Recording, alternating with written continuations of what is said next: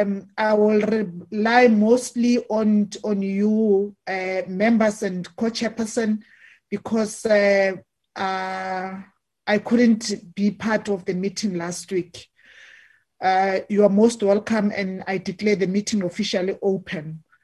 Um, I'll quickly jump to the second item on the agenda, which is the Parliament's uh, budgetary challenges uh, uh, briefing. We are receiving a briefing by National Treasury. I don't know who's leading uh, the team. National Treasury, Team Treasury.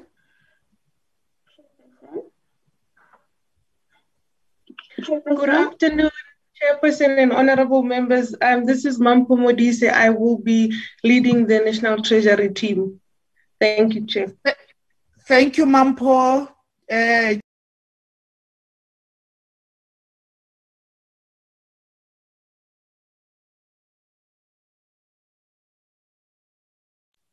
um, Chair, you are muted. I was asking Cindy to flag your slides so that we can share with the members. Chairperson Modise will be sharing the presentation. Pardon? Ms. Modise will be sharing the presentation on behalf of Treasury. Yes, but yes. can you can you flag his her, her slides, her presentation? They've sent us a PDF, Chair. So the agreement with Treasury is that Ms. Modise herself will share the presentation. Okay, can you do that, uh, please, Mampho? Yes, ma'am, I can definitely do that. Thank you. You can talk over now. Um, thank you, Chairperson, and thank you so much for the invitation. I'm just sharing the slides now. Can the honorable members see the slides? Not no. yet. No. We can see you, not the slides. now?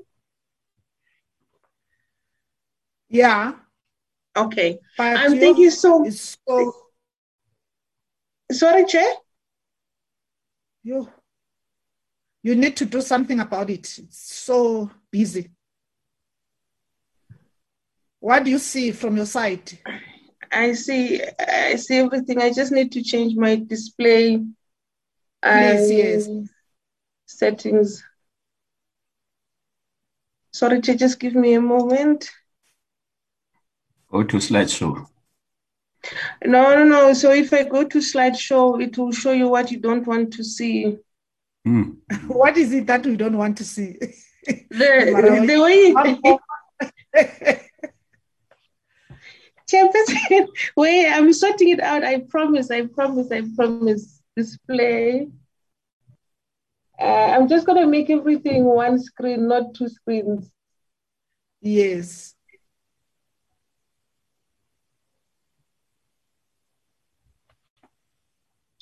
And then I'm going to share again.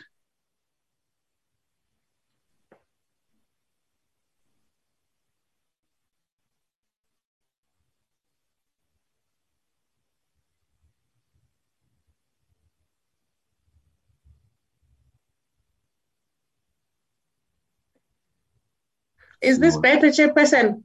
This is better. I think you can see. Yeah. yeah. Perfect. All right. Perfect. Um, Thank you so much, Chair. Um, this is Mampho Modise, and part of my team um, is Mr. Edgar Sishi and Ms. Gillian Wilson, who will be assisting me with the difficult question that the committee is going to have at the end.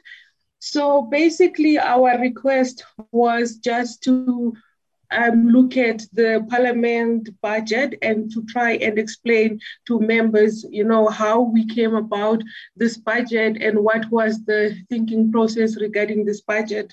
Um, Chairperson and honorable members, please allow me to just go through the thinking. I won't take long, but the thinking of how we do the budget and how we come up to the numbers that we um, we come up to. And then um, after that brief discussion, I will then zoom in into Parliament um, presentation. So basically, um, chairpersons and honorable members, what we look at when we do the budget, we are guided by the Money Bill Amendment uh, Procedure and Related Matters Act.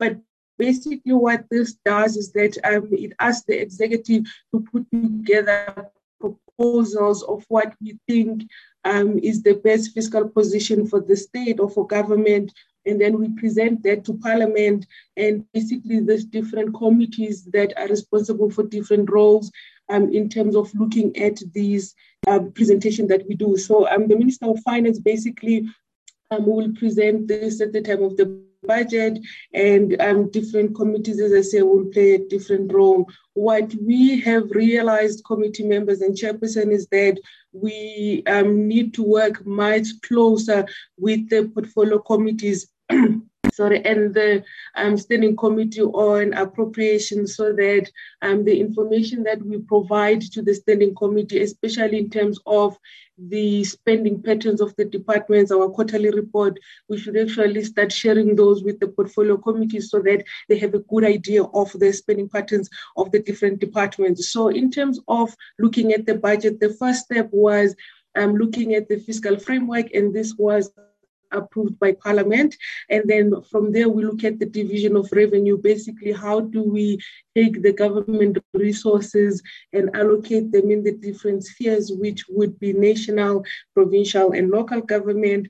And then thirdly, which is where we are, we are at the appropriation bill phase where we look at these um, resources that were allocated at a national level, how do they then be split between the different votes?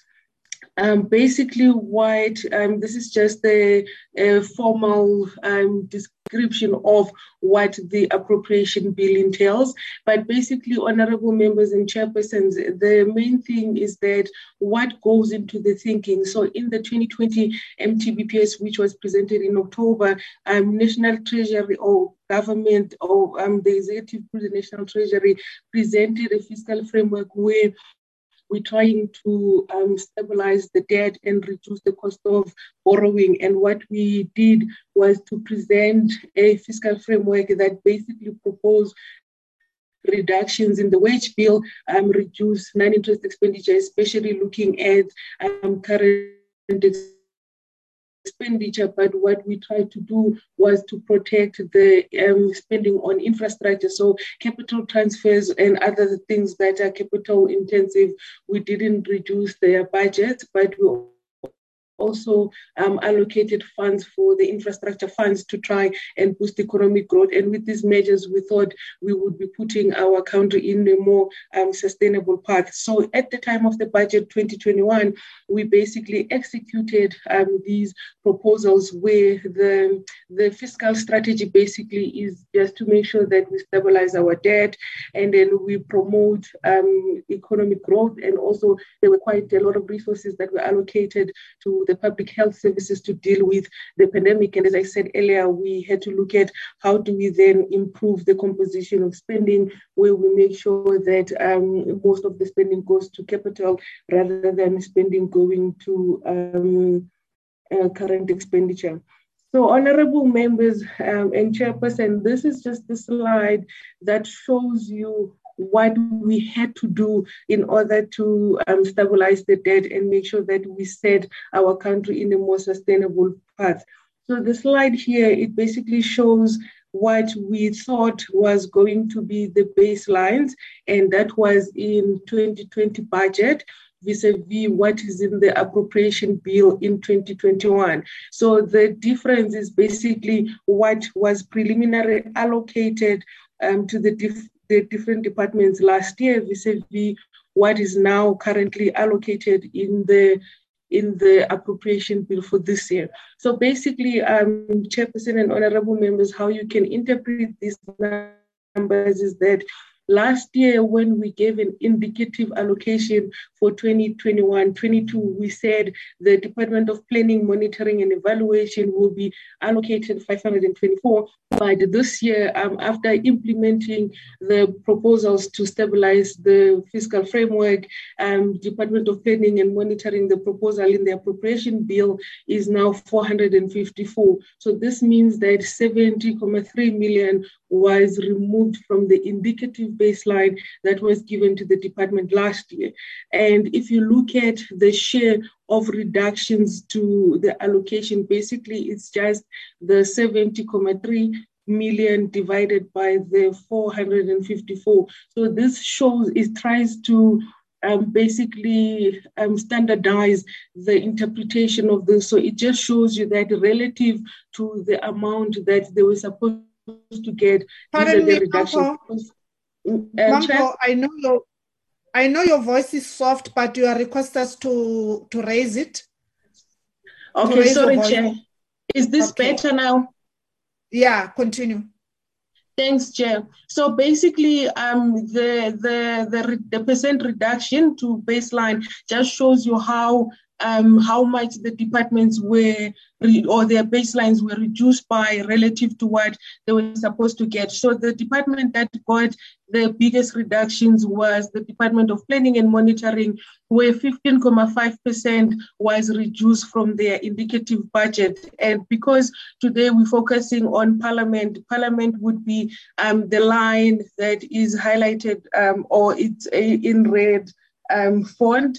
And basically, um, for Parliament, the reductions were 8.7% of what their indicative allocation was at the time of the 2020 um, budget. But if you look, Chairperson and honorable members, there's other departments where there is significant um, reductions. If you look at departments such as correctional services, police, and um, justice and constitutional development, they have seen um, significant reductions. And this is mainly because, um, Chair, these departments are compensation heavy. So, as I said, we tried to reduce um, the compensation by making sure that there are no salary increases in um, the state. So, the departments that you see here are departments that are compensation driven, and therefore there will be um, significant um, increases in their budget.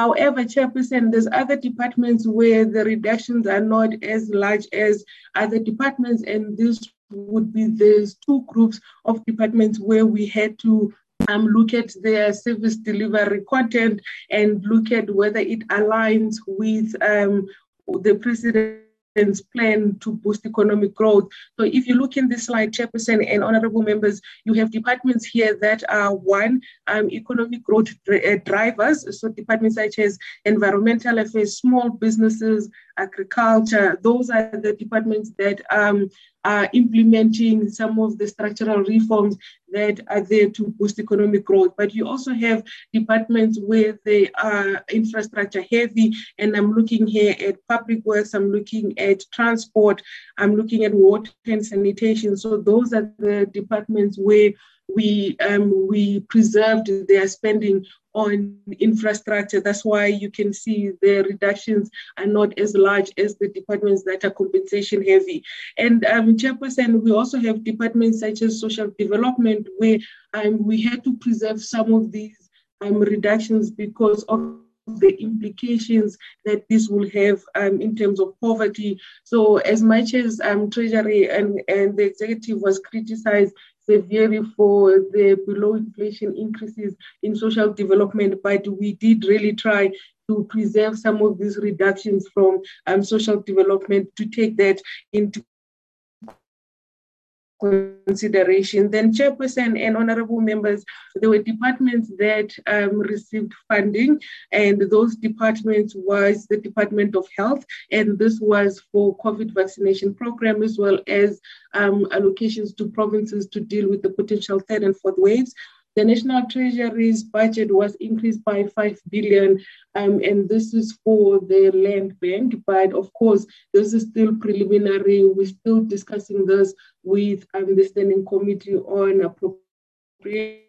Of course, and then depending on what they approve, this amount will be allocated to the National Treasury. And the biggest allocation, um, Chairperson and honorable members, is in the public enterprises, and this is 31 billion, and this is mainly um, for Eskom. So, Chairperson, I think in the context of these budget reductions that I've discussed, this slide just gives the implications of these um, budget reductions for the state as a whole. So basically, the biggest one that we have picked up across the different departments is that the filling of vacant posts and their operational budget will certainly be impacted. But with specifics to peace and security, the different ratios, um, chairperson will be impacted. We're looking at, you know, the recruitment of the young and physically active force will definitely be impacted looking at the defense review and the inability for the defense force to implement the defense review um, is also something that we had to take into consideration. Then there's other issues um, chairperson that will definitely be um, impacted. Now we're looking at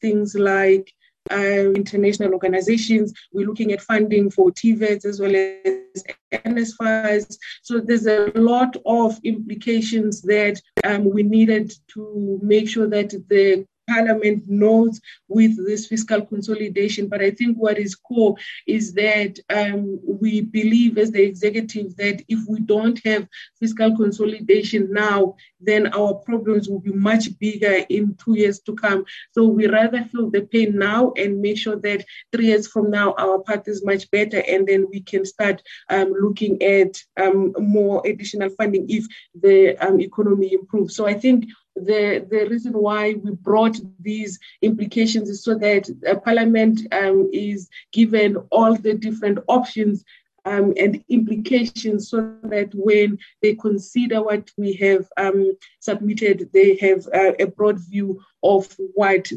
the consequences are for each option.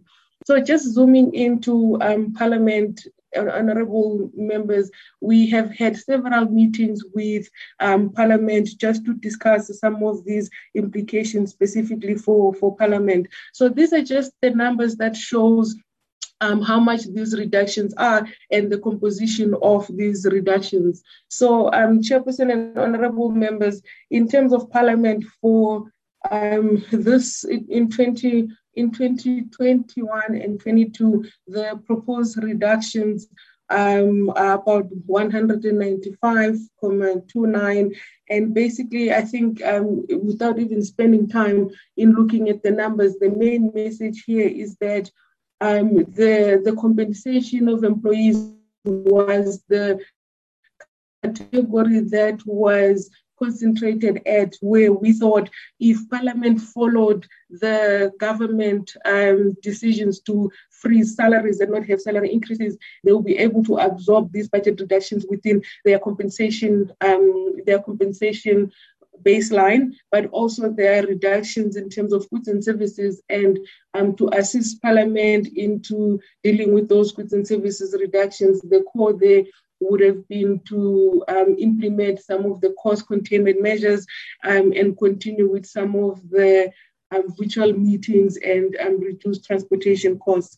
So basically, um, Chairperson, the biggest impact for Parliament on these budget reductions will be the filling of vacant positions and also how does Parliament then deal with um, the fact that currently, as things stand, the allocations are less than the, the headcount. So if you look at the parliament budget, what is allocated to them for compensation of employees um, is much less than the warm bodies that they have in parliament. So we looked at several things that um, could assist, but most of these will have consequences, of course, but it's something that should be um, considered. So the first thing is that because there was a 6% salary adjustment um, for parliament last year, it basically complicated um, the the the it made the budget um, the gap even larger. So basically, when we were having these discussions with Parliament, what we said uh, much earlier on is that there should be a reconsideration of the 6% salary adjustment. If it was possible, then um, Parliament should have um, aligned their salary increases to that of the executive. I know, I mean, um, Parliament is its own arms of, um, it's its own arm of state, but in terms of, or in the situation that we are under, it would have been why it would have been better for Parliament to um to have no salary increases just to to reduce the the the gap.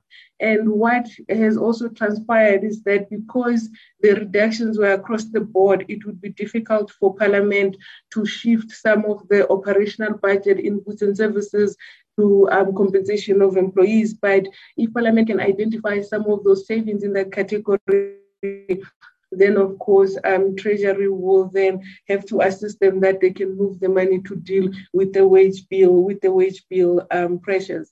But what is core is that even if there was a 6% increase last year, which increased the gap, what Parliament has to do going forward is to make sure that any salary adjustments um, are within the baseline that they have.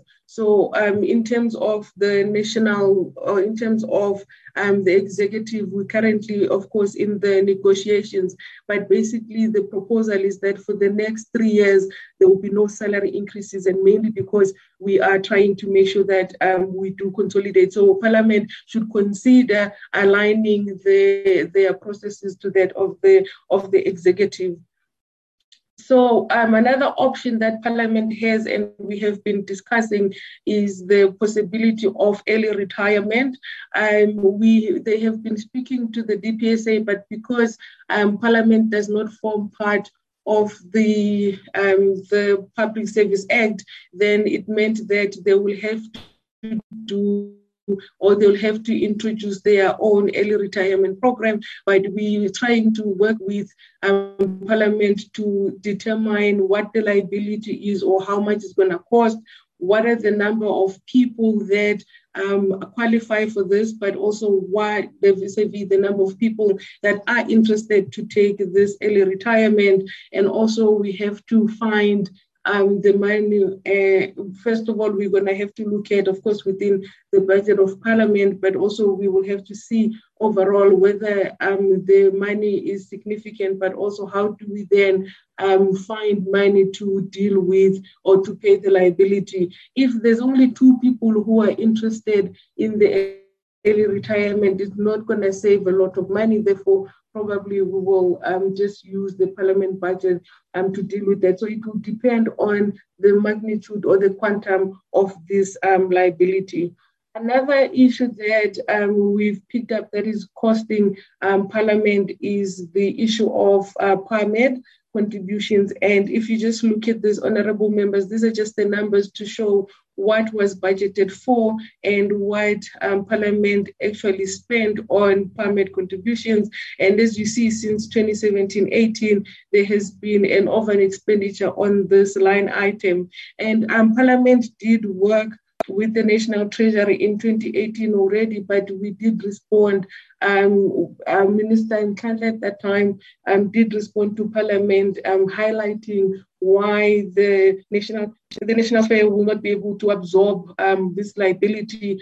And we have been working with the team to figure out a much better way um, to deal with these liabilities, and also basically how do we one um, ensure that Parmed is, is, sustainable and is able to care um, for its former members like any other uh, medical aid scheme. So the best thing or what we're considering now is how do we make sure Parmed is sustainable and also looking at whether we cannot move these liabilities to um, the different provinces where it should be in provinces and all of that. But I think that is still um, work in progress that we have to um, consider. So basically, this is just a slide that gives a detail on how um, Parliament in the past used to absorb these um, budget pressures. And basically, um, because Parliament is its own arm of state, um, the appropriations that are given to Parliament, they don't have to um, submit the money back into the National Revenue Fund at the end of the year, but um, Parliament has used most of these surpluses to deal with the pressures such as the honorariums for the exiting MPs. They had to deal with the continuous budget reductions from the past. They also had to fund um, Parmed um, um, so basically, they have used most of the um, surpluses to try and deal with the budget pressures. And currently, unfortunately, they no longer have the leeway or the surpluses um, to deal with these to deal with these um, spending pressures. So, um, Chairperson, I think that is the proposals and um, the summary of um, the presentation, the implications of um, the budget reduction for Parliament, and some of the proposals that National Treasury has discussed with um, Parliament just to try and ease the, the, the budget reduction pressures. Um, thank you, Chairperson. Thank you very much, uh, Mampho. On behalf of Treasury, members, can you please indicate by raise of your hand uh, those that want to engage? I see Honorable Muletsani. Chair, could you Uh, record me as well? I'm trying to raise my hand. Pardon? Thank you. Who's that? No, Chair, I Uh, trying just to raise my hand. There's It's- somebody who was talking. Uh, it's Singh. Oh, I'm oh, trying Singh, to raise my hand, yeah, please. Okay, Honorable Mabi, Honorable Singh. Uh, is that all, Cindy? You- Do you have any other hand that you see? Okay, Honorable Muletsani. Uh, Thank you, Co-Chair. Let me first start by acknowledging the presentation by the National Treasury. On slide 14, uh, it says that the Parliament will not be uh, will not be able to fill the to fill in vacant positions uh, due to budget redu- uh, reductions. I just want to find out to National Treasury that is this not uh, a way of maybe setting the parliament for failure or maybe to make it to be to be redundant? On the slide 15 that follows there, uh, she explained that uh, there is a discussions that is taking that is taking place between the parliament and the and the, and the national treasury whereby they are busy discussing uh, some of the things that are they are discussing, the determ- uh, determining the liability, uh, number of people eligible versus people uh, uh, interested, going on uh, on on on. I don't know on, on, on a what, but now what I want to find out is that uh, how is the discussion going on? And is there any good progress in the discussion to bear the good fruits at the end? Thank you, Co-Chair. Thank you, Honorable Muletsani. Uh, Honorable Khadebe. Dr. Khadebe, you can keep your your Th- video you. off if it's disturbing you. Yeah, it's de- definitely disturbing me. Uh, Honorable Co-Chairperson, first of all, a person would like to appreciate the presentation from the Treasury. And then I think that as the parliamentarians, we must look objectively to the conditions which we are faced with. You can see that from the presentation we had, there are cuts across the board because of the economic situation we're in.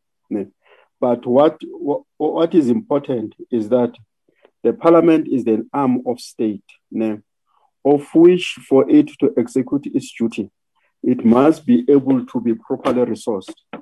I can make a very simple example here, Chair, is that when you compare ourselves to the other parliaments, you find that the MPs themselves are supported big time.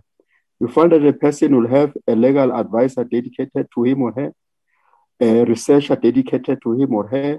So what happens here is that if this if there are further cuts like the one we're seeing, it means the parliament will be limping from one position to the other position. So the moral of the story here is that one, the cut of parliament in this budget, you can see that it is 8.7, whereas the contraction of the economy is estimated to be at 7.8. So the question is, why is this cut so deep? I can see the other departments, their cuts, we appreciate that those which are going to roll out infrastructure, the cut was not as deep. But the parliament must also have fallen on that category. Because as an arm of state chair, really we need to do our job. If you can go to the Zondo Commission, everyone is complaining that the parliament was sleeping. But when you look at the work of parliamentarians, really, for how many researchers do we have as the committee? The committee will have only one researcher, one content advisor. How many members are, are going to be to be helped by these people? There are so many. Whereas compared to so with this cut, with this cut to the bone, when is the treasurer go to take parliament serious? I, really, I think that the time has come that the parliament was taken serious. When you go, go to speak about issues like the issue of Parmed, the issue of Parmed is killing parliament itself. You find that it is a close medical aid, but whereas it benefits the few, but who are these few people who are being who are benefiting?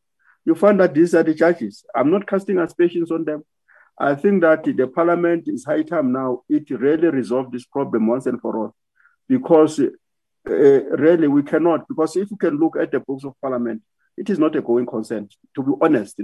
So on a regard, chair, I think that I appreciate this, but the other issue shall raise. When you go to this issue of public service itself, there's almost no increment for the public servants. But from the beginning of the slide, it was very clear that the, the labor and the business was consulted. Why is the labor feeling so aggrieved if they have agreed to that? Thank you, Chair. Thank you very much, uh, Honorable Khadebe. Uh, Honorable Co-Chairperson, do you want to come now or you can come later? Let, let me come after all the members have made their inputs, Chair. I think that's, on, that's in order. Honorable Singh? Uh, thank you very much, uh, Chairperson. And uh, I also want to associate myself in thanking the uh, National Treasury for the presentation. Uh, I'm not going to raise anything new, but just to emphasize what my two colleagues, Honorable Moletsane and Honorable Hatebe, have said. Uh, and I'm glad that National Treasury recognizes that Parliament is an arm of government and the independence of parliament should be recognized uh, in this respect, in as much as the judiciary is recognized and the executive. And Treasury, Treasury needs to be reminded, which is something that they know, that it is parliament that has an oversight over their own budget, but all the, the budget of all the other departments that fall under them. So if parliament is not wide awake and capacitated to do that, then treasury allocations will be wasted and this is why we get so much of uh, fruitless, wasteful expenditure, disclaimers, etc., etc. And we will be assisting Treasury as Parliament if we are well capacitated. And Honorable Hatebe has mentioned the issue of research and, and, and other things. But having said that, we don't expect, Chairperson, uh, Treasury just to give us an unlimited amount, uh, you know, because there isn't that amount available to the fiscus but the recognition has to be there that we can assist trade and the economy and the country by reducing the amount of money that's spent by departments or by increasing service delivery uh, by ensuring that there's effective service delivery with the limited funds. Now, Honorable Chairperson, the issue of uh, Parmed, is an old, old, old story. We've been hearing over and over and over again like a stuck record. But also, Chairperson, you and I are going to retire one day. And we want to also benefit from uh, beca- uh, continuing as Parmed members. But I can't see why we must continue to uh, pay the, the, the benefit those members who served in provincial legislatures. I mean, they've got their own budgets. And I know the fiscus is, is, is one complete uh, government we're talking about, but let it come off so we can see, how, as a national parliament, how we can use our funds. Honorable Chairperson, when you look at the amount of money that's allocated to constituency expenses for us as political parties to run offices, it's a meager amount. And yet you get the NGOs writing into parliament to say, where are the constituency officers? What are they doing? We can hardly use the money to, to hire officers, let alone put competent secretarial staff in those offices. So all of these things need to be looked at. The role of parliament is different from the role of any other uh, run-of-the-mill department within the uh, uh within government that's that, that that's providing service delivery.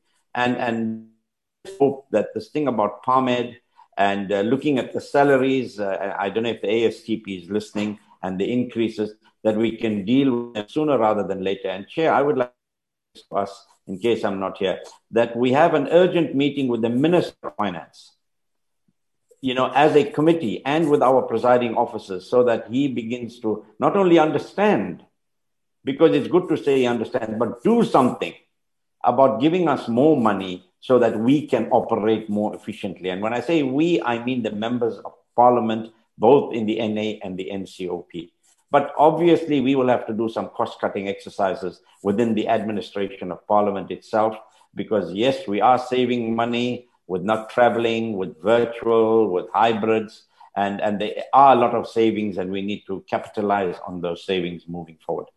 Thank you for the. And I think the next meeting we have, we must be told what is going to be done to increase the budget of Parliament, full stop, for us to be effective. Thank you, Chairperson.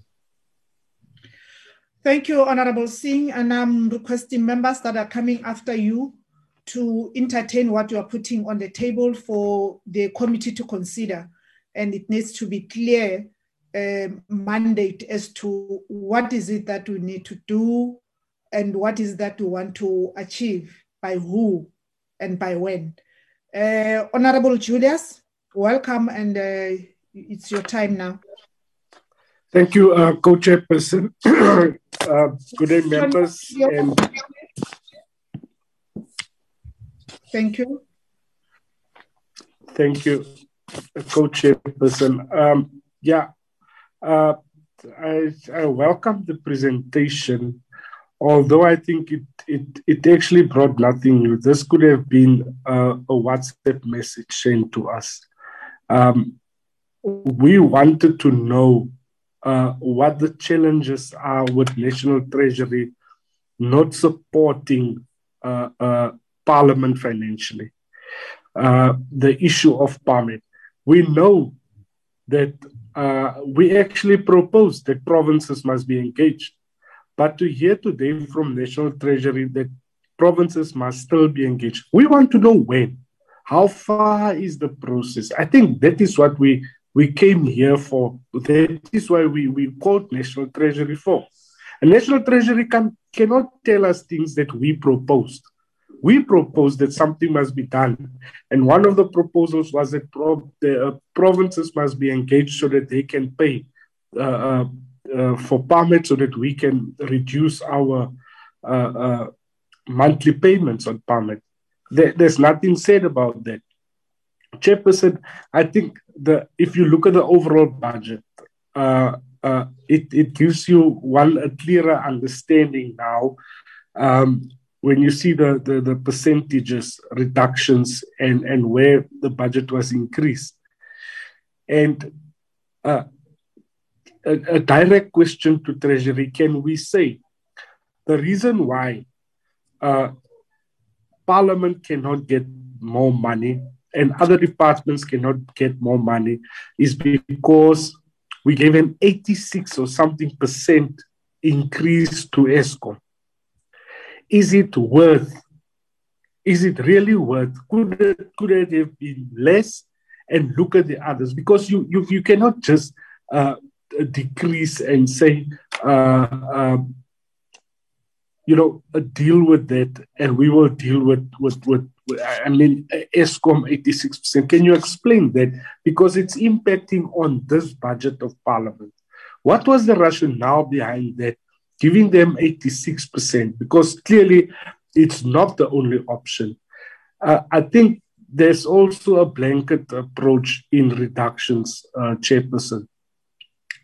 Because you say uh, uh cut the wage bill uh, and you just decrease in every department, do you know the Treasury take, uh, you know, make concerted efforts to find out what's the, the, the, the, the need in Parliament before you made that reductions based on the wage bill. I agree with reducing the wage bill, but a blanket approach might not be in the best interest of Parliament.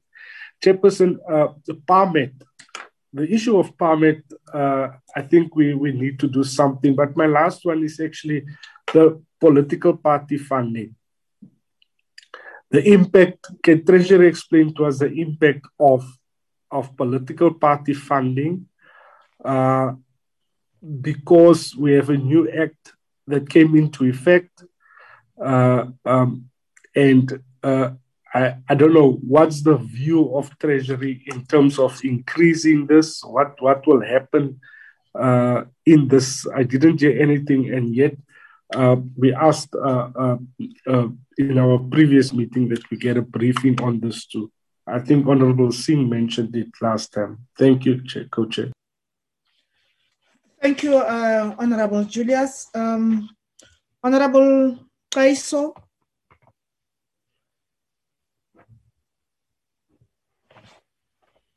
Honorable Kaiso. Uh, thank, you, thank you very much, uh, Chair, Honorable Chair. Yeah, we have, uh, one has been lucky to interact with the, uh, some uh, major part of the presentation that has been made by Dr. Mampho.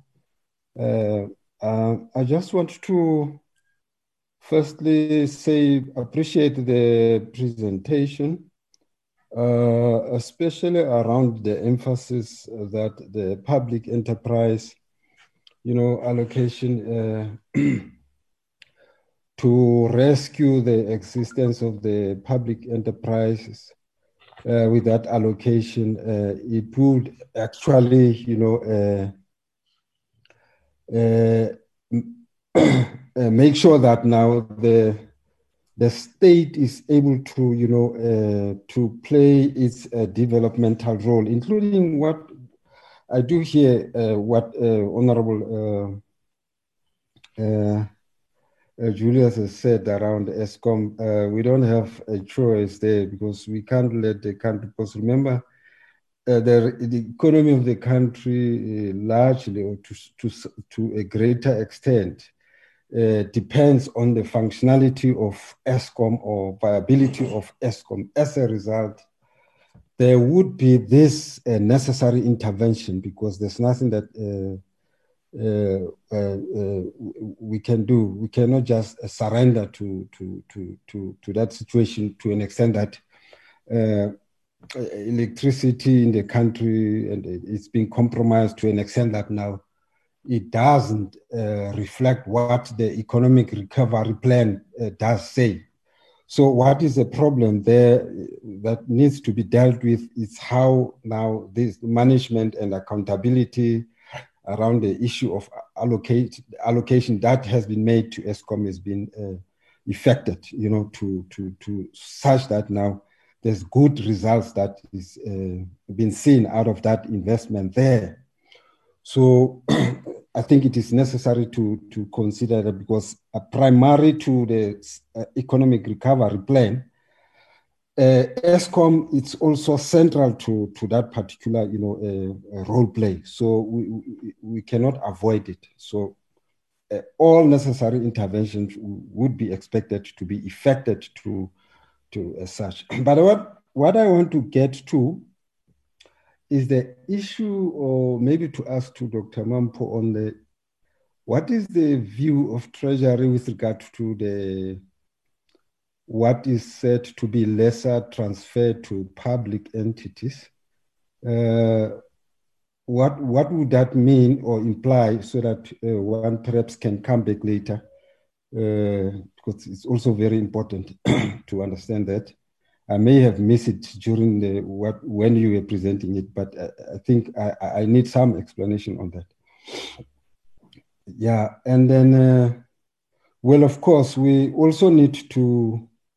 I think to some extent we, we, also need to be exemplary when it comes to you know issues of increase you know, at the parliamentary level versus the public servants uh, yeah, yeah, we need to, Parliament also needs to be exemplary when we talk of you know uh, the crisis itself. So uh, I don't know how can I put it, but what I what I'm saying is that we, we also at this level of the Parliament we need to be to send a very a, a very clear message as well when we talk about you know a, a, a, general crisis of the economy. so yeah, I, I, just wanted to reflect that that we need to be also be exemplary when we talk about that. And then, uh, uh, yeah, I think let me pause uh, at that point, uh, Honorable Chair. Thank you very much. Thank you, uh, Honorable Kaiso. Uh, I hope time does allow us to go to second bites. I was in a high speed when I started the meeting. Um, I think I was supposed to indicate that we have received apology from the deputy minister, the minister, and the DG, and the acting secretary who is in the executive committee meeting. She might join us as, as time goes on. Uh, just to note those. Apologies. It's 13 hours. So now I will give Honorable Hai. Uh, thank you very much, uh, uh Honorable uh, Co-Chair.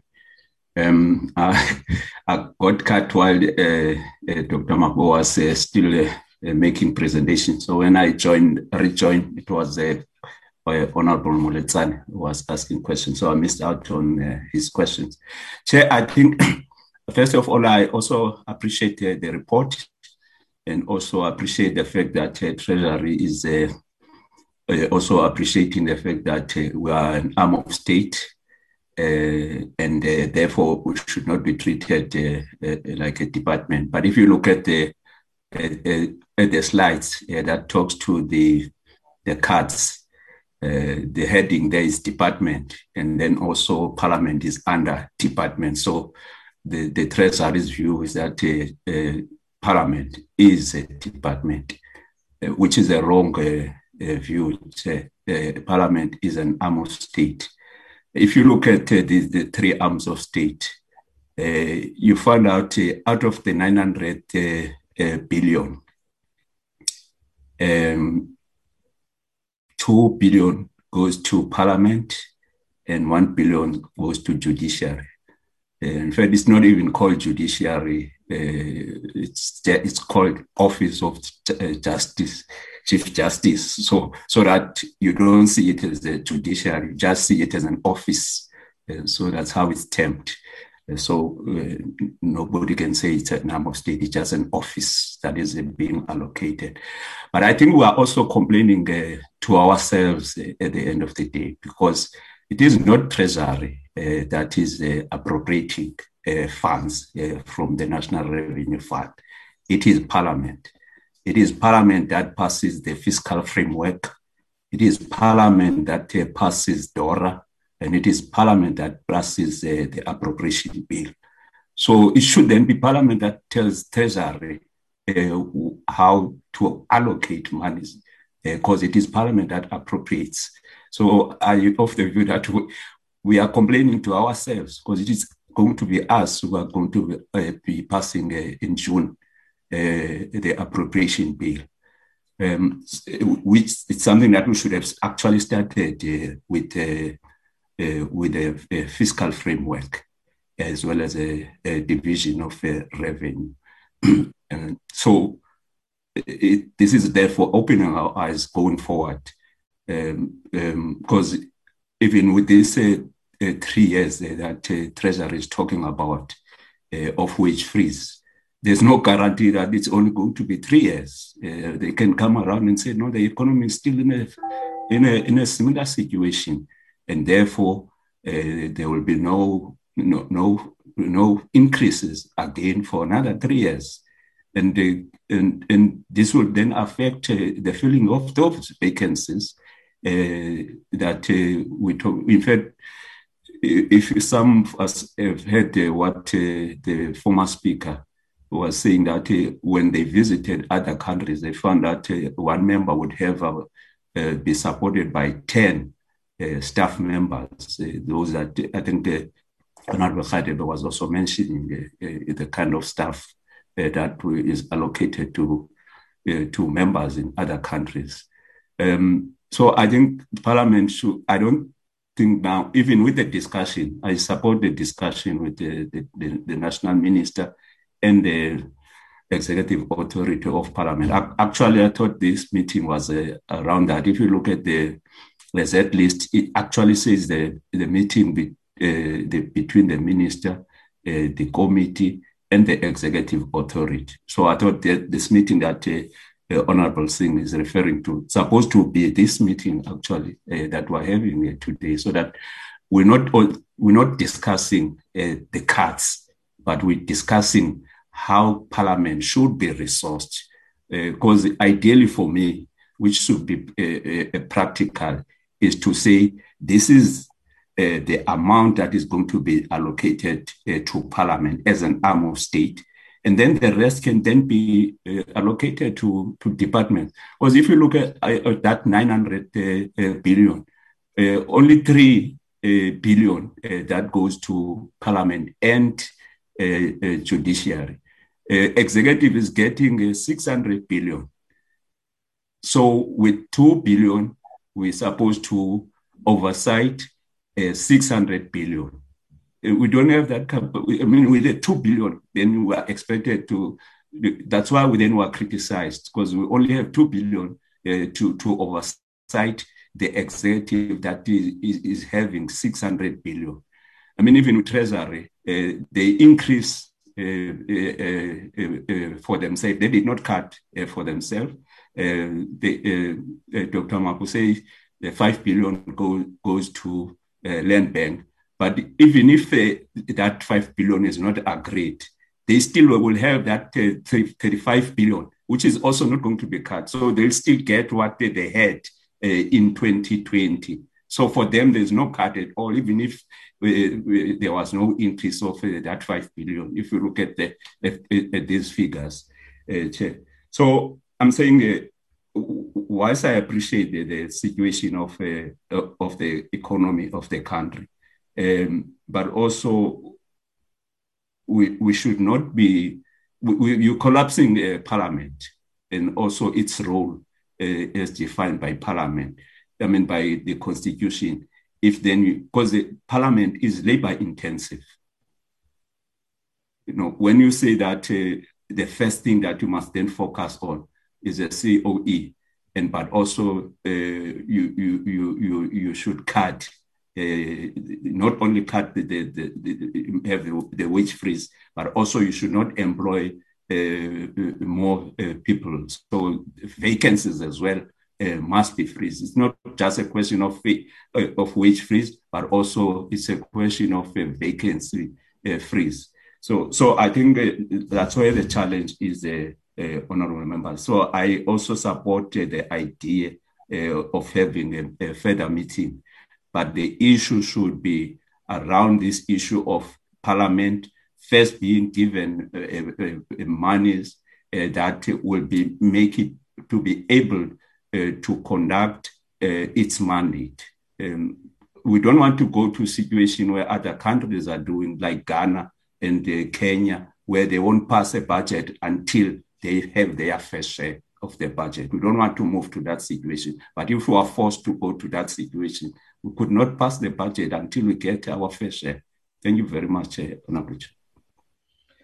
Thank you, Honorable Khai. Uh, Honorable Co-Chairperson, uh, Honorable Madi. Thanks, Chair.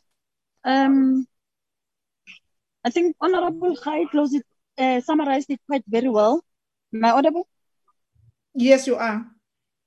No, I'm saying that uh, Honorable Khai, in fact, uh, summarized uh, the method, the issues that I wanted to raise uh, quite very well. Uh, because listening to the presentation, I don't think it was also speaking to uh, the briefing that we gave to the to Treasury. Um, I want to just take it further, just to exact one paragraph to be specific as to what was expected from this uh, presentation.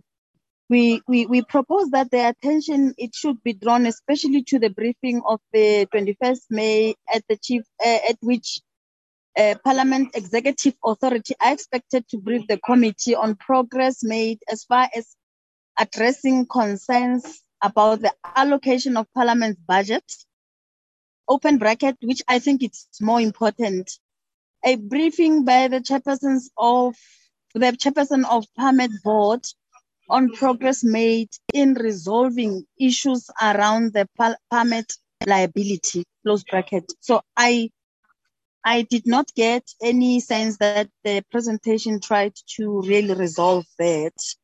And uh, Chair, maybe let us propose that uh, because the meeting took a turn that that that was not supposed to to focus on, um, that maybe in we give them time, um, also taking into consideration of what um, Member Hai is saying to say that Parliament it is the final arbiter on the appropriations of funds. So maybe let's have our separate meetings and, and, and direct, find a way of directing Treasury on how we would want this Parmed liability on, on, on, on, on Parliament's uh, uh, uh, books to, to be resolved. Um, maybe we, we, we can maybe propose that we, we, we defer this agenda item. They go back, rework their, their presentation, and also at the high level, we try also engage and find a consensus. And maybe in the next meeting, the, the minister and presiding officers should be in this meeting to reach finality on, on, on this matter. Thanks, Chair.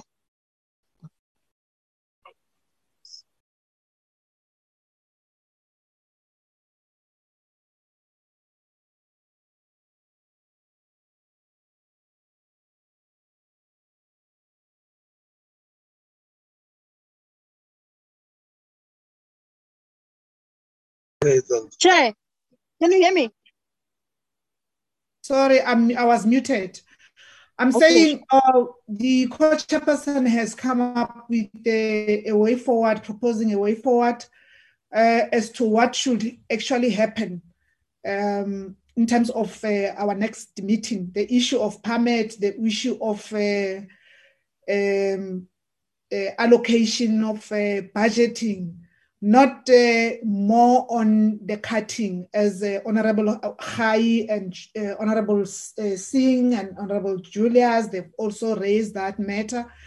That to be specific, uh, the speakers, uh, the speaker and the chairperson of the NCOP to be part of the meeting so that we, we get clarity and progress in terms of this matter. And I think Honorable Singh is correct to say that uh, we have been talking about this since I joined this committee. We have been talking about the matter, but it looks like we are we are we, we are not getting anywhere. And uh, I think honorable members, when they, they say what they're seeing in treasury, it's not like, and also maybe to the public, it's not like we're saying we want more slides to parliament and compromise the service delivery departments. And some members, when they spoke, they've uh, emphasized on that. We do need uh, service delivery departments to, to be prioritized and be uh, given more, more funds. We know local government also is another sphere that is uh, being uh, underfunded. Um, that is the proposal, and I think it has been supported from what I've heard. Um, clear indication, uh, expectations also uh, from the committee. We agree as the committee. Can I allow Team Finance, Dr. Mampho, to comment on uh, or, or give clarities on what members have said here? Chairperson, thank you very much. Um, I actually had numbers and slides that I wanted to share, but I think because of time, I will send um, these documentations to Cindy, who will circulate to the committee, and those deal with the budget reductions for the treasury just to make sure our members have can see that if you take out all of these um, allocations to the land bank and the provincial equitable share, if you look at the total budget for treasury, it was a reduction, but also another slide on the political party funding that I prepared um, that I can also share with, with the members. I'm going to ask my colleague um, Edgar Sishi to deal with the engagements that um, we we have been having with Parliament. But Chairperson, just to mention is that um, because Parliament is a different arm of state, we as Treasury provide a supporting role to Parliament in dealing with some of these problems. So it is Parliament through the acting secretary that must push the change in Parmed rather than um, Treasury interfering in the running of Parliament. So what we do is to advise Parliament on possible options, but at the end, um, the Parliament itself has to take the actions in terms of dealing with Parmed. But I'm going to ask Edgar quickly to deal with the two matters. Edgar, please go ahead. Uh, thanks, thanks, uh, uh, Mampho, and thank you very much, Honourable Chair and Honourable Members. Um, yeah, just to respond, um, and, and, I'm going to respond, I think, and, and, try to be. Can you please uh, open your your video, sir? Can you not see me? No, you are visible. You are visible. I like the spectacles. Okay. okay. Uh, yeah, I thought I was visible. Um, yeah, so just a couple of things. Um, um, obviously, as honorable members have indicated, and as um, uh, Dr. Modise was indicating in her presentation, um, and, and I, I, I, take the point made by members that uh, we don't really want to dwell on the issue of cuts as such. But of course, everybody has experienced baseline reductions. There was a question around, I think it was um, um, um, uh, Honorable Julius about did Treasury check, you know, the individual needs and so forth. Uh, the answer is yes, we did. In fact, we look in detail at these things, and I can assure honorable members two things. The first is that obviously our situation fiscally is very, very tough at the moment, extremely tough.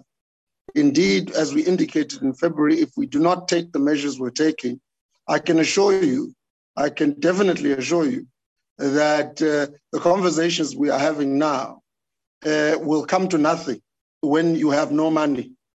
Uh, it, it, it, won't, uh, you know, there, there'll be there'll be nothing to allocate if we don't take steps to restore the health of public finances. This is very critical. Um, uh, we have never had the kind of revenue shortfalls we are experiencing, and we have never had the levels of debt that we have, and we've never been paying the amounts of interest on debt that we're paying as government. Never in the history of this country. And indeed, our levels of fiscal challenge are much worse than peer countries uh, those of you that read carefully the uh, the, uh, the, the global uh, economic outlook uh, presentations, both by the IMF and World Bank, will have seen last month that the debt levels among emerging market countries are around 60% of GDP on average. South Africa is sitting at 80%, so our situation is worse. So I, I just wanted to, to, to put that before members to understand that everybody is taking pain in this budget, and in some cases, much more um, uh, certainly than, than Parliament. On the issue of PARMED, we did write to Parliament uh, um, uh, back in 2018, uh, giving our formal position on this. So um, uh, we, we, have not received a reply since that time. Um, we wrote uh, to both the, the Speaker of the National Assembly and to the uh, the chairperson of the National Council of Provinces, a letter signed by the Minister of Finance, in which we explained in great detail um, what we uh, uh, uh believe needs to happen um, in this regard. And as Mampho was saying just now, um, PARMED is a medical insurance scheme of Parliament uh, with a board of trustees. And of course, the accounting officer of Parliament, the Secretary of Parliament, is actually the person in terms of law uh, who's directly responsible for um, um, uh, for driving the kind of reform that's necessary with respect to Parliament. And the reason I'm saying it like that, with the greatest respect, honourable members, is that um, at the end of the day, um, any insurance scheme, including a medical insurance scheme such as PARMED, it doesn't matter where it is, every insurance scheme has to have a structure where the benefit arrangement is not out of line with the contributions.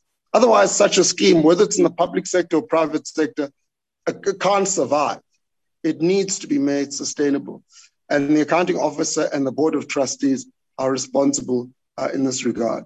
We make these and numerous other points in the letter that the minister signed in 2018 um, uh, to, uh, to, to, to, Parliament on this matter. So um, I think if Parliament wants to have another engagement that's focused on it, we welcome that. That's fine. Uh, we're perfectly happy. But I do want to um, uh, indicate to yourself, uh, uh, Madam Chair, and to the members who are here, um, just to correct any misconception that we've somehow not given um, specific guidance. We've actually written a very lengthy um, um correspondence to Parliament uh, back in 2018 uh, on this matter. And our position in that regard, uh, Chairperson, has not changed. And we await um, both the response uh, from Parliament and the acting secretary, as well as um, any additional information from the, the, the, the, Board of Trustees of PARMED, which we, um, which we indicated would be required in that letter that we sent in order for us to be able to take the matter further.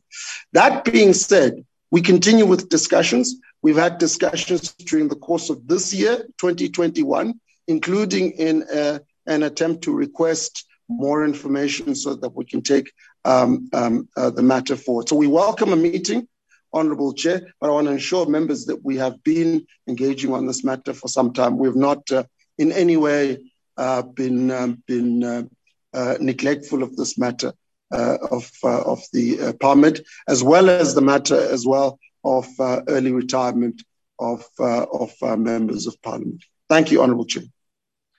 Thank you, uh, Treasury. Um, honorable members, uh, oh, let me check with Cindy. I think you have noted also that uh, among issues that we need to address is the progress in terms of the proposal by the committee that legislatures need to take responsibility in terms of their, their members uh, from the, the, the, the, legislatures in the provinces. Uh, members, uh, I want to check if you have been uh, triggered or responses by National Treasury. Anything? And uh, Dr. Jantjies, Director for PBO, you're welcome. you can also have a, a bite if you so wish. you are um, allowed to participate. Thank you, Chair. Good, good afternoon, members. I will come in later. Thank you so much. Okay. Members, are you fine? Can we move? Mampho, we I see your hand is up. I'm sorry, uh, Chair. There's one question I didn't respond to. Do I still have time or we're we going to move? No, you can respond. We can't leave anything unattended. Um, thank you so much, Chairperson. Let me just switch on my video quickly. So the question was, what does lesser transfers to public entities mean? So, um, honorable member, what we do is in the budget, we include transfers to entities such as SANRAL, PRASA, NSFAS, the CCMA, different museums. So with these uh, budget reductions, all of those transfers were also reduced by the same percentage for public entities, just to make sure that um, the, the budget reductions are across the different spheres, but also for the public entities. Thanks, Chair. That was just the clarity question. Okay. Thank you, uh, Team uh, Treasury. I think members, there's no indication that you have a, an appetite to have a second bite on the matter. We can then move to the second item uh, of the agenda. With your permission, uh, which is uh, uh number two, Department of Public Works and Infrastructure. I don't know who's leading uh, the team from Public Works? Public Works, can I hand over to you, please? Deputy Minister is here. Oh, the Deputy Minister is here. Deputy Minister, you're welcome. Can I hand over to you to go to our next item? And um, co-chairperson will take uh, care of the meeting in the meantime while I'm responding to nature. Co-chair, Deputy Minister.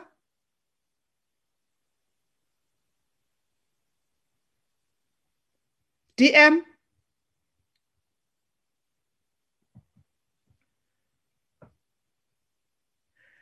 Team Public Works, uh, is the DG here? Can you confirm if there's a prof- problem with the maybe the gadget for or any technical problem?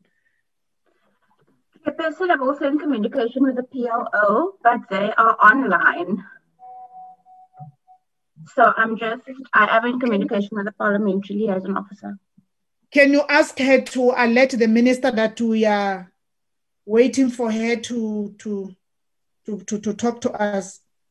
I have, Chair. The minister's already in. She might just have stepped away, but I've alerted them.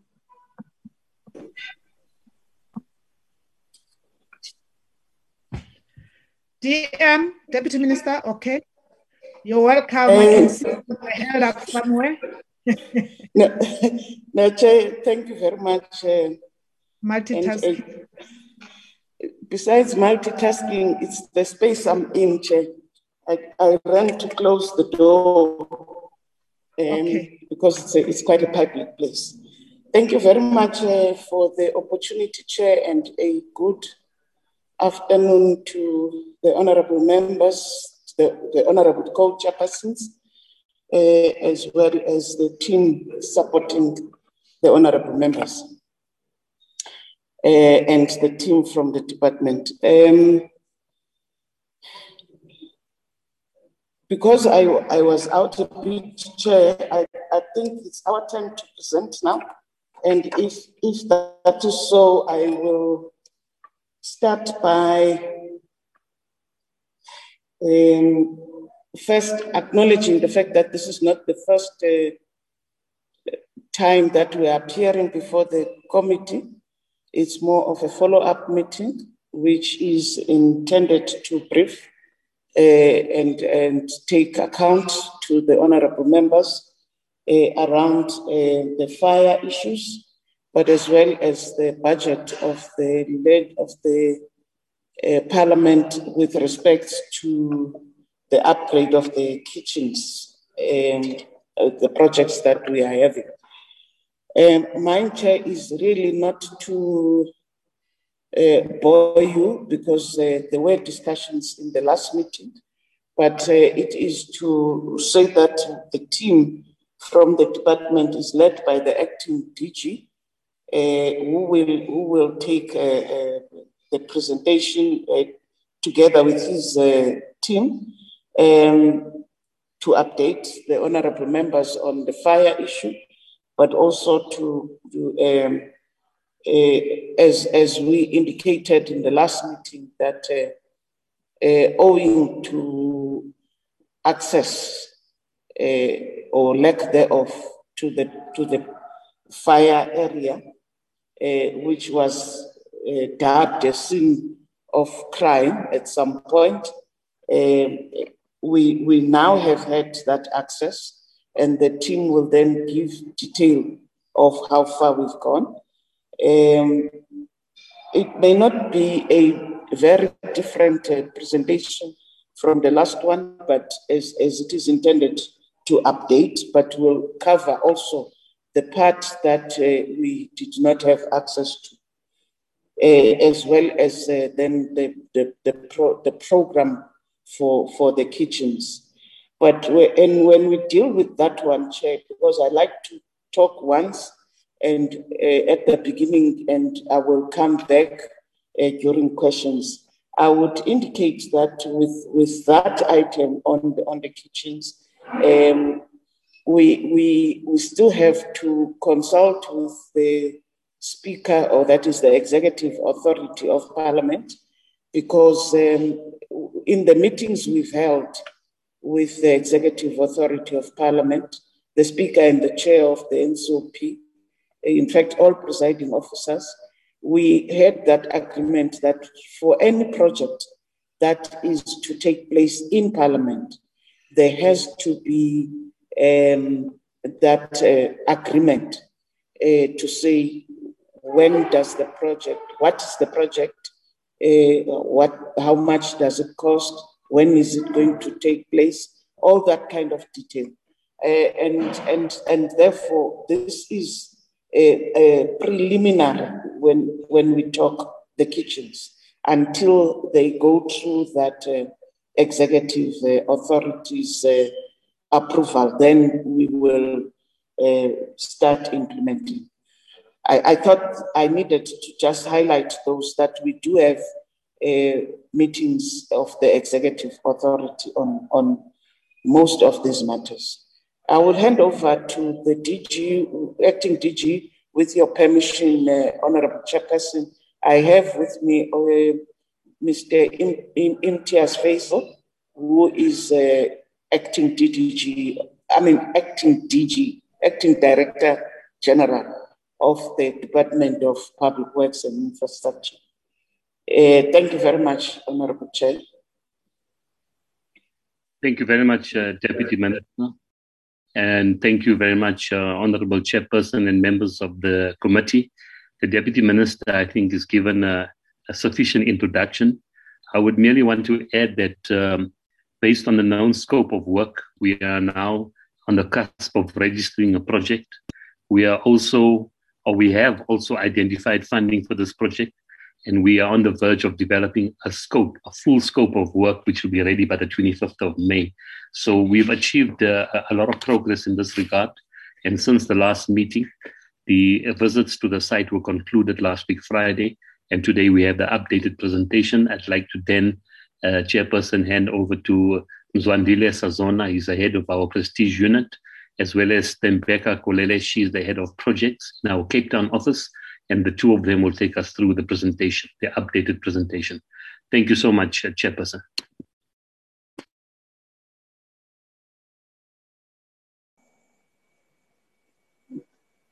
Good afternoon, Co-Chairperson um, and, and the members, honorable members. As we have promised uh, in the last meeting, uh, co-chair, that we are conducting a technical assessment of the damage that has happened. And we have now concluded that technical assessment and we compiled a report. Our presentation will focus on three areas, Chair, the cause of the fire, the maintenance related issues, and the way forward in terms of the restoration. And as a cause of our, in, in the course of our presentation as well, Chair, we will be covering uh, issues that were raised in the last meeting, which primarily relate to maintenance and relate to budget and relate to insurance related issues. So we will cover some of those issues in the presentation. My colleague, um, Skolele, will come and present on the technical aspect of things, particularly relating to the maintenance and also the budget and the scope of work in terms of the restoration. Chair, before I deal with the issues of the cause of the fire, I need to mention a few issues. One, when it comes to the issue of restoration, we have um, segmented the issue of restoration into two parts. The first immediate restoration would be the, to fix the roof, which we have temporarily uh, closed off the roof so that there should not be any water ingress into the building. Now that we have concluded our investigation, we will st- immediately start with the fixing of the roof, which will, will complete that part of work before the end of June. Then the second part is what Ms. Kolele will be presenting, which is the restoration of the entire block, including the offices and room 454, which, uh, Chair, we are working on the program in terms of getting the detailed scope and registering a project around it and getting funding um, around uh, uh, getting funding for, for that restoration. Chair, it's a common cause by now that the fire started on the 16th of March and the fire incident um, uh, happened at the old assembly building. The city of Cape Town was notified of the fire and the fire brigade was dispatched and extinguished the fire. The initial, the fire detectors uh, were activated firstly in the National Assembly um, and also went on to the old assembly. And uh, our officials, our maintenance team, tried to extinguish the fire uh, through use of the handheld uh, um, fire extinguishers. And when the fire started to spread, the sprinkler system acti- activated. Um, and thereafter, the fire brigade uh, came in to take over the extinguishing of the fire. That uh, chair took about two hours, and this happened at room 454, which is one of the committee rooms. Slide over. The, the, the, our technical team chair um, visited the site between the 14th, uh, sorry, between the, the 10th and the 14th, and they came up with a report. Chair, I need to first raise two issues when it comes to incidents relating to fire. The first is that in all fire incidences, it is very difficult for any investigators to come with, with a conclusive um, uh, uh, report as to what is the real cause of fire. And in most of the investigations relating to fire, you will either conclude that it was as a result of arson or it was a result of an, of an accident. Because by, the, by its nature, fire destroys the evidence that should be the basis of coming with a conclusive evidence. In this instance, chain, the first report we received was from the police, where they couldn't find any um, any any any any evidence that there was a, a, an arson committed. And the second report we received, was that from the fire department, which they also concluded that the cause of the fire was accidental as a result of the electrical fault. Our team, the second element, Chair, is that our team visited the site two months later, which makes it much difficult. But however, I must say, Chair, there are no reports that there was a contamination of the site. Uh, the site was found to still have some evidence that they can be able to base their conclusion on. The report from our technical team, um, firstly, Chair, indicates that there are electrical reticulation of sound and visual, HVAC,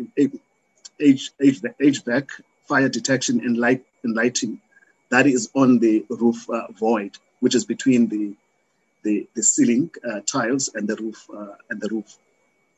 Now, what might have happened, Chair? The conclusion of our investigation is that what might have happened is either the downlights, the overheating of the downlights, or the short of the of any of those uh, electrical reticulation might have been the cause of the fire.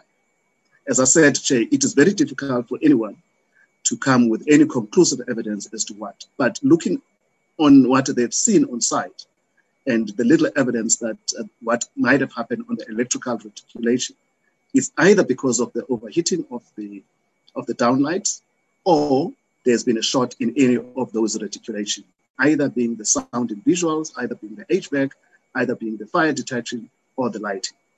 Chair, this is not a normal thing to happen. It's uh, one of the rare cases that you find that um, that those reticulations uh, would have a shot or would have a or the sound, the, the lighting, the down lights will um, temper with any of those lighting of, of those electrical reticulation. However, we looked at this as a department. We then said, together with Parliament, we had a discussion on this matter. We said uh, we, we have to make sure that we, we do maintenance of the uh, roof void um, and to ensure that all the reticulation that goes through that roof void is being maintained regularly. We haven't. Um, we will discuss this matter with our maintenance teams and maintenance contractors to see what should be the regularity of that maintenance.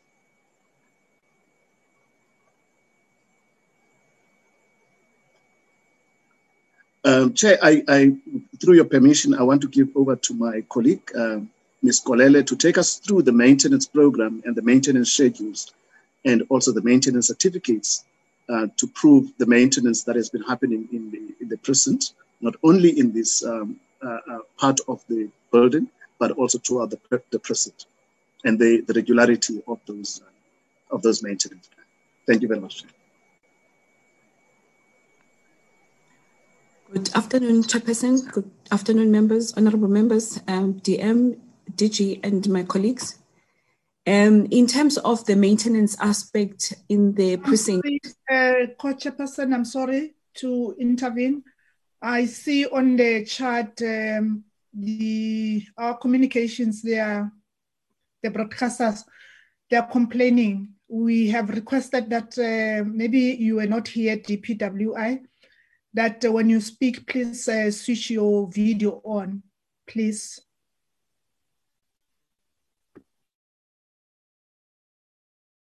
You can do that and, and talk, uh, Tembeka. Thank you, Chair.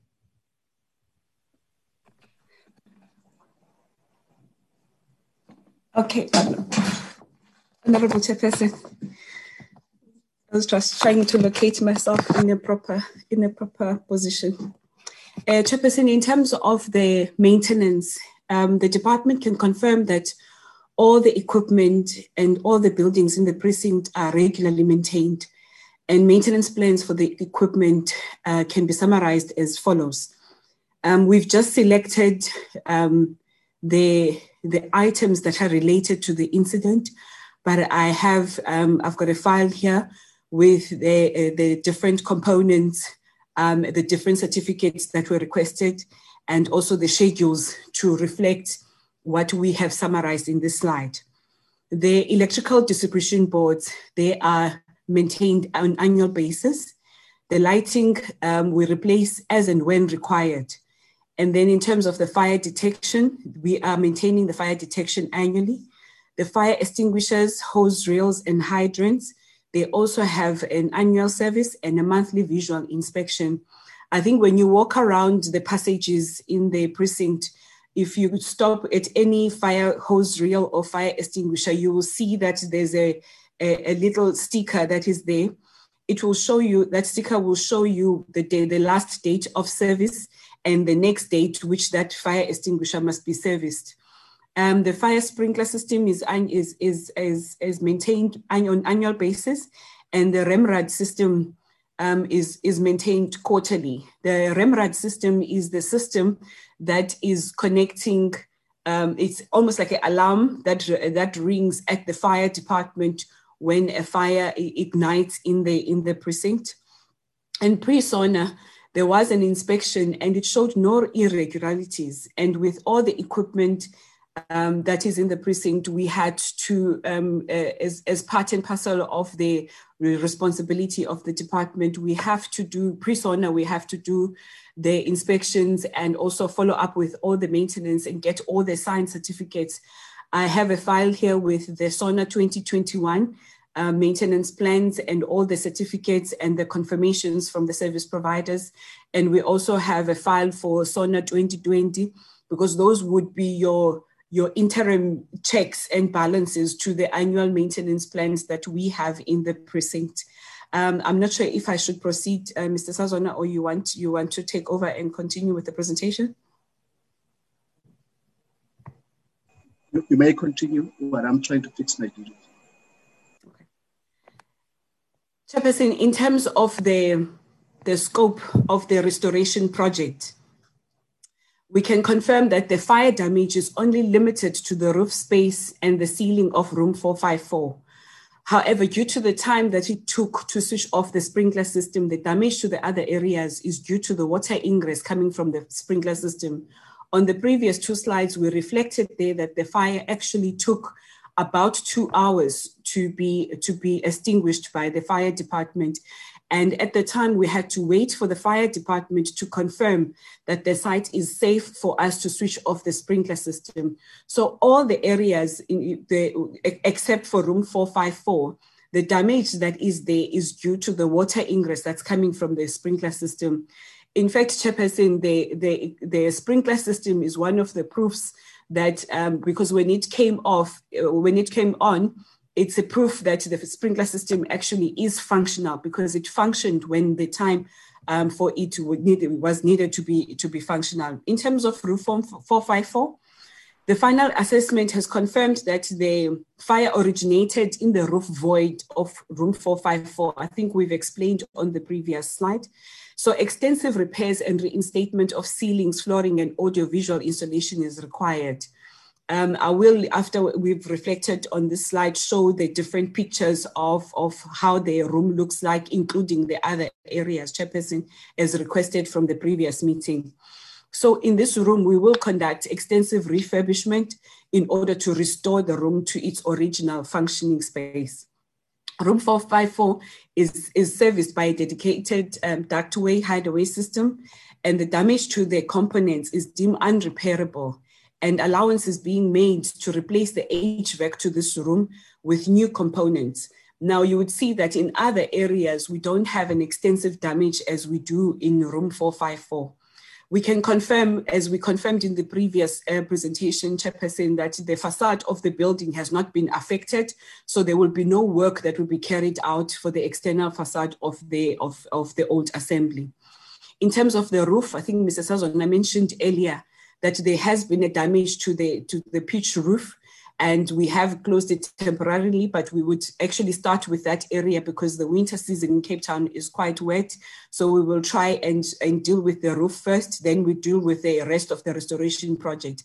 But the underside of the roof will be dealt with with the um, with the restoration project when they when the when the service providers have been appointed to do the work that need to be do, that needs to be done in there.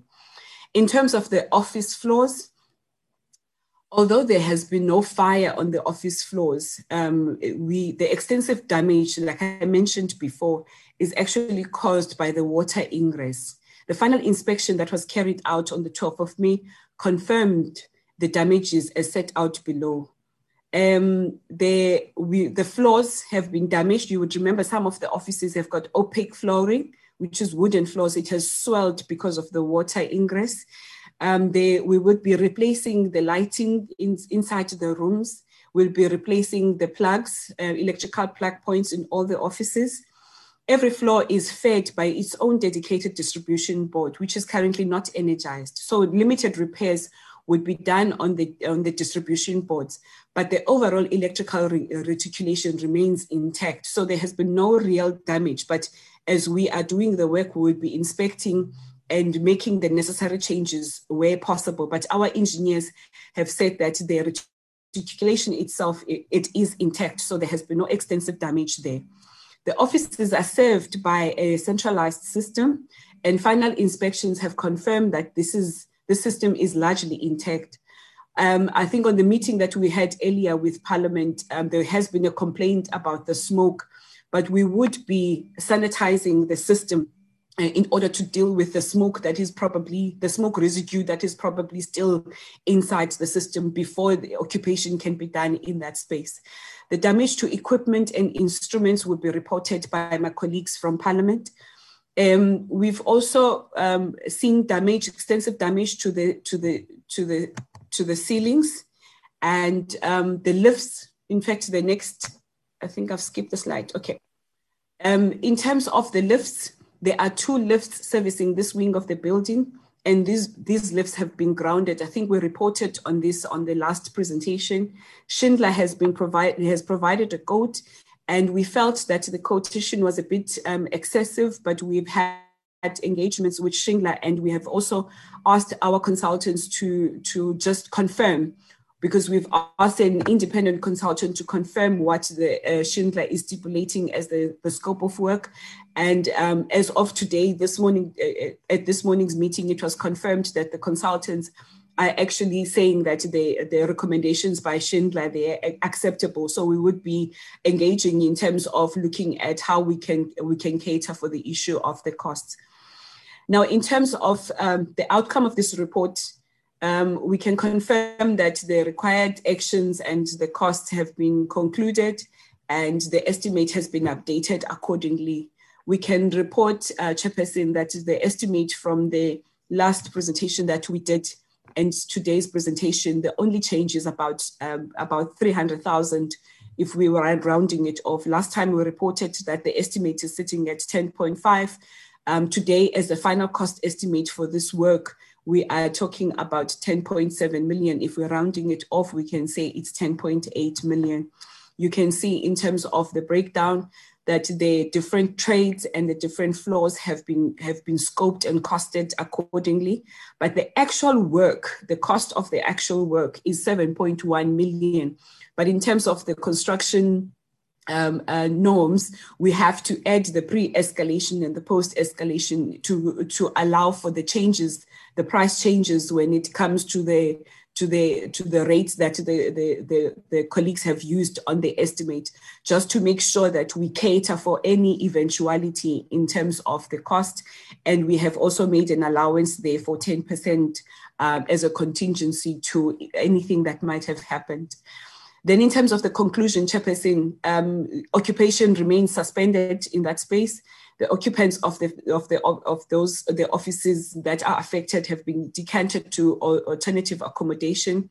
The structural engineer has confirmed um, that the building is sound. We have had both the consultants doing an inspection and we had our own departmental engineers coming to do an inspection and they have confirmed that the structure is sound. So the water ingress and the fire has not affected the strength of the building. Then the last point, I think Mr. Sazona would be handling that one. Thank you very much, Chair.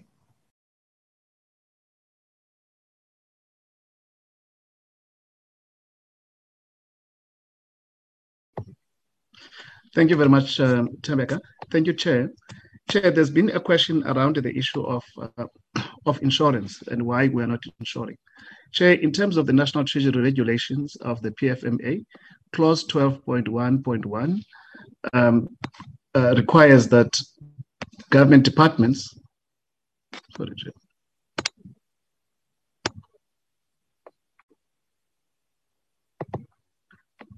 the clause requires that government departments, I'm not sure, whether I'm still on the screen.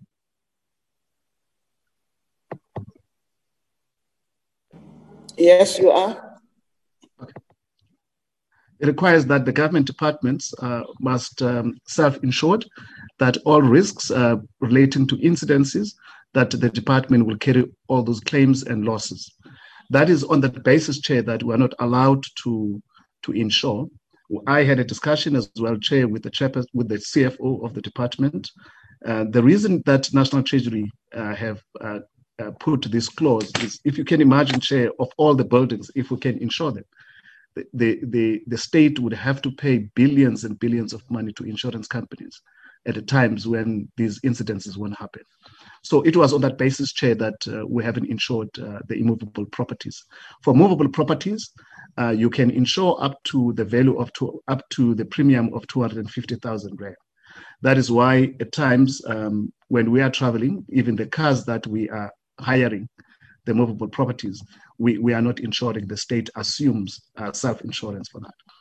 Uh, Chair, there was a question as well on the issue of budget for what public works is responsible for, which is the immovable infrastructure. We will be uh, using our budget to do that, and whether that av- that budget is available. Chair, I must say that uh, under the constraints that uh, we have on the budget, which National Treasury has alluded to in the in, in the earlier presentation, we don't have a budget uh, for any incidences. We always use what we call a suspense account. But in this instance, Chair, we will look at our projects, some of the projects that are not performing, where we can, uh, where we'll be having savings, and we will divert those savings in in in in in, in the in this restoration project, as it is an important project for us to to deal with. Um, thank you very much, Chair. I think uh, we, we can take questions. The pictures. Thank you very much. Um, no. Yes, can, can you continue with the photos? Uh, Chairperson, thank you. Um, these are some of the pictures that we have taken um, inside the, the, the three first pictures that you have seen. Those are the pictures of the, the offices. You can see the extensive damage that has been done to the flooring. Those are the wet ceilings that we would be replacing in the project. Um, this is the, the, the extent of the, the damage. Um, these are the passages that we have um, had to deal with. The parquet flooring I was talking about earlier, those are some of the pieces of the flooring, but that's the damage that the water has caused into the floors. Um, there's the ceilings that have fallen off inside of some of the offices. These are some of the uh, damages that have been caused on the floors. So we would be dealing with this, um, this these damages on the restoration project. Um, uh, Chairperson, you can you can see we've gone into each and every office, and we have assessed the extent of the damage into each and every office. And then in terms of room 454, that's the extent of the damage that you can see on room 454. Um, the ceilings have to be dealt with, the HVAC, and that's the picture of the roof from the underside of the, from inside the, the, the building. Um, that's the extent. I think we've seen a couple of these pictures last week. Uh, but we would be dealing, in fact, all the furniture that you see um, in terms of the, the, the movable furniture has been removed. It's only the fixed fixtures that have that still remain in that roof space in that room. If you look at the roof space, that's the extent of the damage to the roof. And these are the uh, distribution boards. And um, I think that's the, the extent of the damages onto the ceiling. The, big, the picture I've got in front of you, and you can see that little round um, um, item there. That's the smoke detector um, that's the smoke detectors that are fixed on, on the underside of the ceiling. Um, those were functional by the time that the fire um, occurred in the old assembly, and we would be replacing those with the restoration project. I think this is the end of the, the, the pictures, Chairperson. Thank you very much.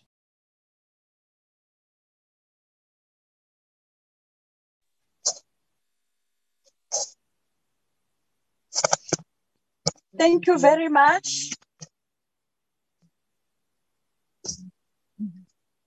Thank you very much uh, for the presentation.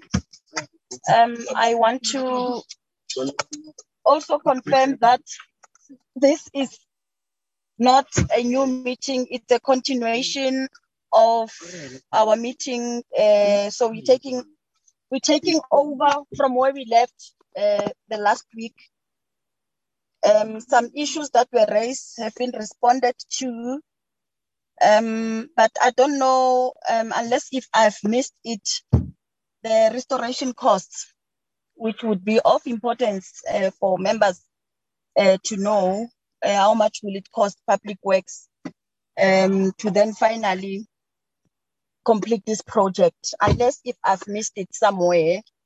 Um, but then I will then open the floor for members to raise questions and comments. Cindy, may you please assist me with that regard? Will do, Chair. Um, for now, there are no questions from members, Chair, for now. Members, the um, floor is open for, for further engagement. Let's take off where we left last week. Yes, my hand is up, Chair. Cindy, please assist in noting members. I understand the acting secretary wants to speak. Chair.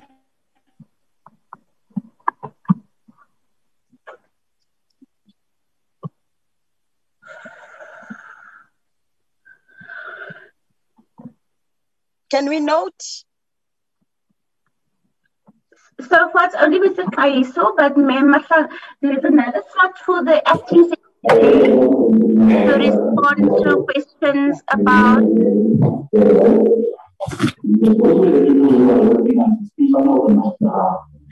Member Member Hadebe, please mute your mic. Be, okay, before members can can can pose questions, can I can I afford you an opportunity to speak, uh, member Mem Jawa? Chairperson, I'm sorry. Um, this is actually um, first an apology for this meeting, but secondly, my matter is on the past item of National Treasury. So I do not know if the meeting would allow me, but uh, If you don't, it doesn't matter. We will actually respond by a written letter. But I'll be guided by yourself, Chair. Okay, a written response will be appropriate. We've gone past that item. Yes, thank Um, you so much. Yes, it's fine. Um, member Khaiso? Khaiso? Yes, uh, Honorable Coach. I don't know whether maybe it's uh, because uh, I understand that the conclusion or technical uh, conclusion of the matter uh, or the nature of conclusion, uh, the manner it has been put, you know, it's like uh, to to to just a lay a, a layman, you know, or an ordinary person uh, in the street. When you say uh, that it's a difficult, it always uh, difficult to to you know when such an incident has occurred, you will have a something such as a a, a, definite or a final final or is it a first final or we are expecting a second final conclusion on the matter. Uh, whether is it not possible uh, you know for the parliament to can get a, a an advice for instance from the institute of uh, was it CSIR or, or there is this institute institute uh, which can uh, look after such you know uh, incident and and put a very you know a a scientific you know uh, input on such matter which we can utilize uh, you know in future so that we don't have some uh, something uh, called uh, you know uh, or find it very difficult to make a scientific conclusion on, on, on such a difficult matter. Can't we implore the assistance of such institute to can assist in future so, so that uh,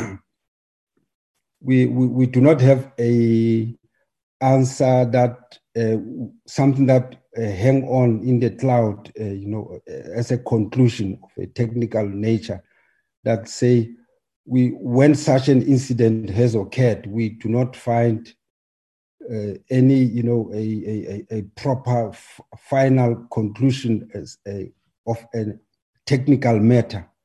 Can't we implore the assistance of such institute, institute uh, to assist us uh, in this matter? Secondly, it was just, I, I know we talked about previously about the issue of occupational health and safety.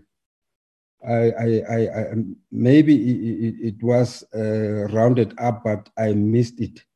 The, the issue of occupational health and safety committee, you know, uh, because that their report was it is also important during this uh, instance. If we do not still have in parliament, then we still have to um, find it, you know, operational uh, with immediate effect, such that it should be one of the report that is part of this uh, process to say at least uh, we are safe, even at an operational level. There's a report from the occupational health and safety that was uh, sourced.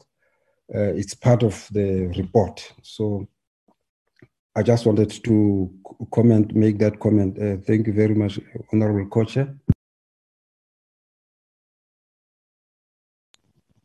Thank you, member. I see Honorable Khai.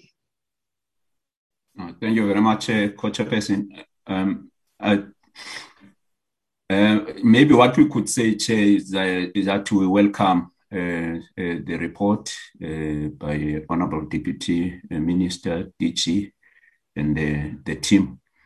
And we we regard it as a work in progress. Member uh, Khai, and- please raise your voice or Oh. closer to your gadget. Okay, sorry, sorry, Chair. No, I was saying that uh, we should welcome the the, the report, and uh, it's a work in progress uh, uh, report, um, and that uh, we we should uh, be briefed from time to time with regard to the stages of refurbishing the, the sections or the, the floors that have been affected. So from time to time, uh, we, we should then uh, be briefed. But on the issue that is raised by Honorable uh, uh, Kaiso, we have received uh, um, uh, the report from Parliament, which covers some of the issues that you raised, including the HR issues. it was emailed to, to members, but I think uh, uh Mekiawa also uh, uh, responded last week with regard to the issues of health and safety committees. Uh, thank you. Thank you very much, Chair. We have lost you, Honorable Member. Hello? My I audible? Can anyone hear me? We can hear you, Chair. I don't know if then uh, I've been heard. we, have lost the last part. I don't know whether it was the last part. Uh, please, uh, if you can just. No, I was saying there with regard to the issues that are raised by Honorable Kaiso uh, about uh, the Health and Safety Committee in Parliament. Uh, Mekiawa uh, responded to, to that issue last week, but also the, there's a report on the issues that we raised that was circulated or emailed to members uh, that include various issues, including the HR issues that uh, uh, we ask questions about. Thank you very much. Thank you very much, honorable members. Those were the two comments. Co-chair, would you like to say something?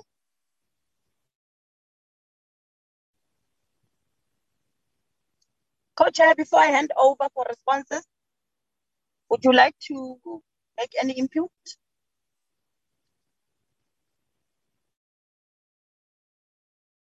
Okay, it seems like we've lost the co-chair as well. Um, work in progress. Public Works, you'll still be um, expected to come and give us a progress update. We'll schedule meetings uh, as, as, as, as we, we, we progress um, if you can respond to issues raised and also explain why the costs are not are not reflected on your final report. Um, thank you very much. Over to you. I'm not sure who's going to be responding.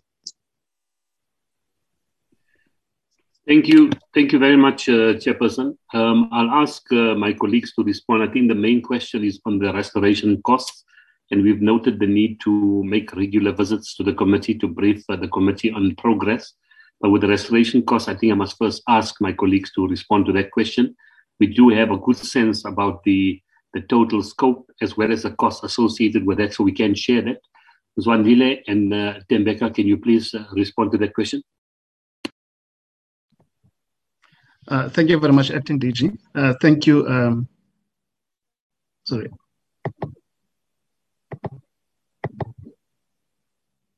Thank you, Co-Chair. Um, in respect of the cost, I think Tembeka has put up the cost. Uh, she can put it again. The cost there was about 10.7, but those costs excluded some of the items that we have agreed with Parliament that Public Works will absorb. For example, the immovable infrastructure in the committee room that was destroyed, which uh, we've agreed that is a responsibility of Public Works. We are going to uh, do the assessment and, and come with the cost related to that. But uh, Tembeka has put those costs. If she can put them up, uh, everyone can see.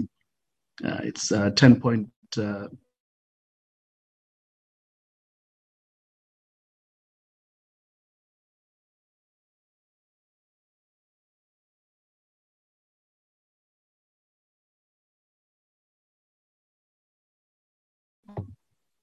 Thank you, Chair. And uh, in respect of the questions um, of Honorable uh, Kaisa, uh, I, I, and, and also Honorable Khai, I thought, uh, Chair, Coach, that those two matters, um, the issue of the safety uh, uh, committees and report from the safety committees, which Honorable Khai has responded to it, that there was a report from Parliament, and, and also the element of um, further investigation being done, I thought those two issues were referred to Parliament to, to do that investigation.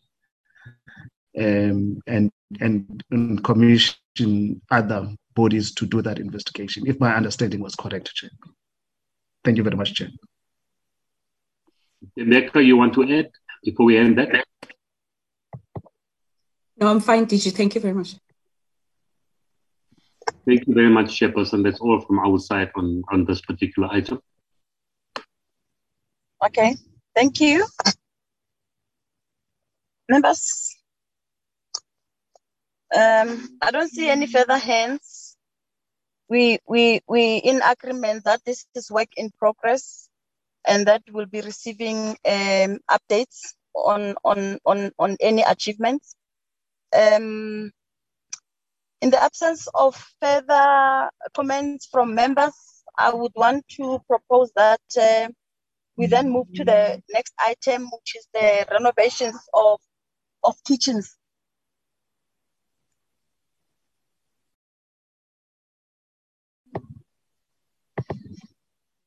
Thank you very much, Coach.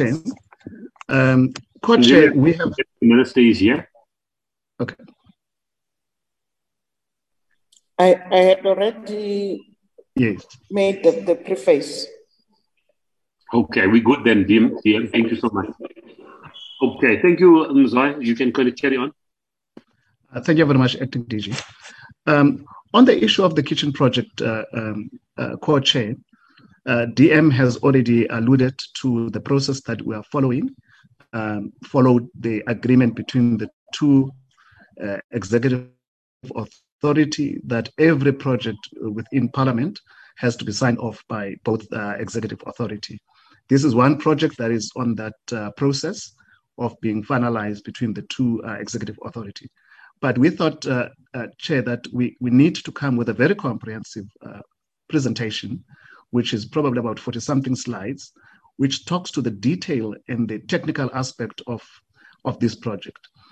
I will just do the, the, the, the, introduction of this. Tembeka will come on the technical side of the scope of work that needs to be done on the kitchens. This project, Chair, um, was initiated uh, about six or seven years ago. At the time of the initiation of the project, we estimated the cost of this project to be about 7 million. These relates to the refurbishment of the four kitchens, which is the National Assembly, the NCOP, which is on the older assembly side, between the old assembly and the NCOP, the 90 Pleins, the 90 Plein, and the one in the Marks building.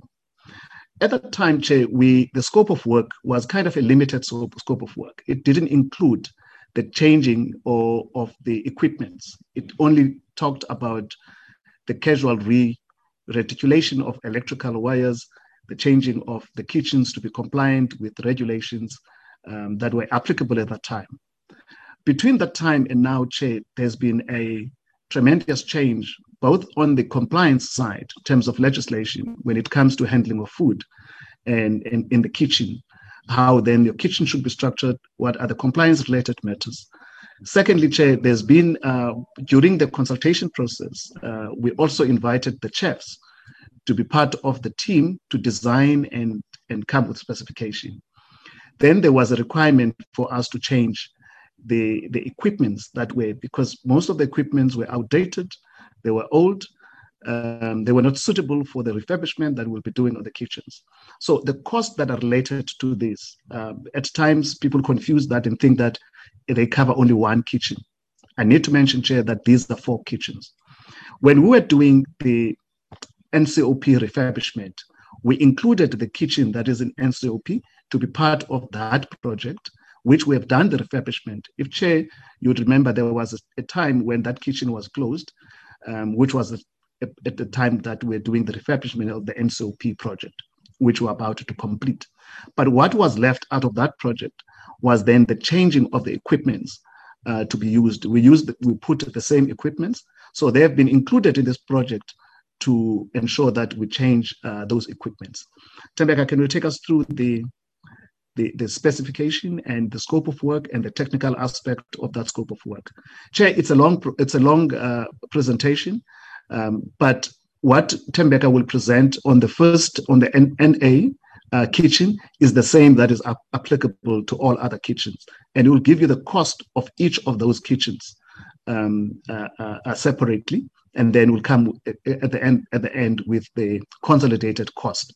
So, Chair, through your permission, if um, if the members will allow, that if Tembeka do the first presentation on N- NA, um, the other presentation are the same. But if the members want us to do and go through the whole slides, we can do that as well. Thank you very much, Chair. Tembeka, over to you.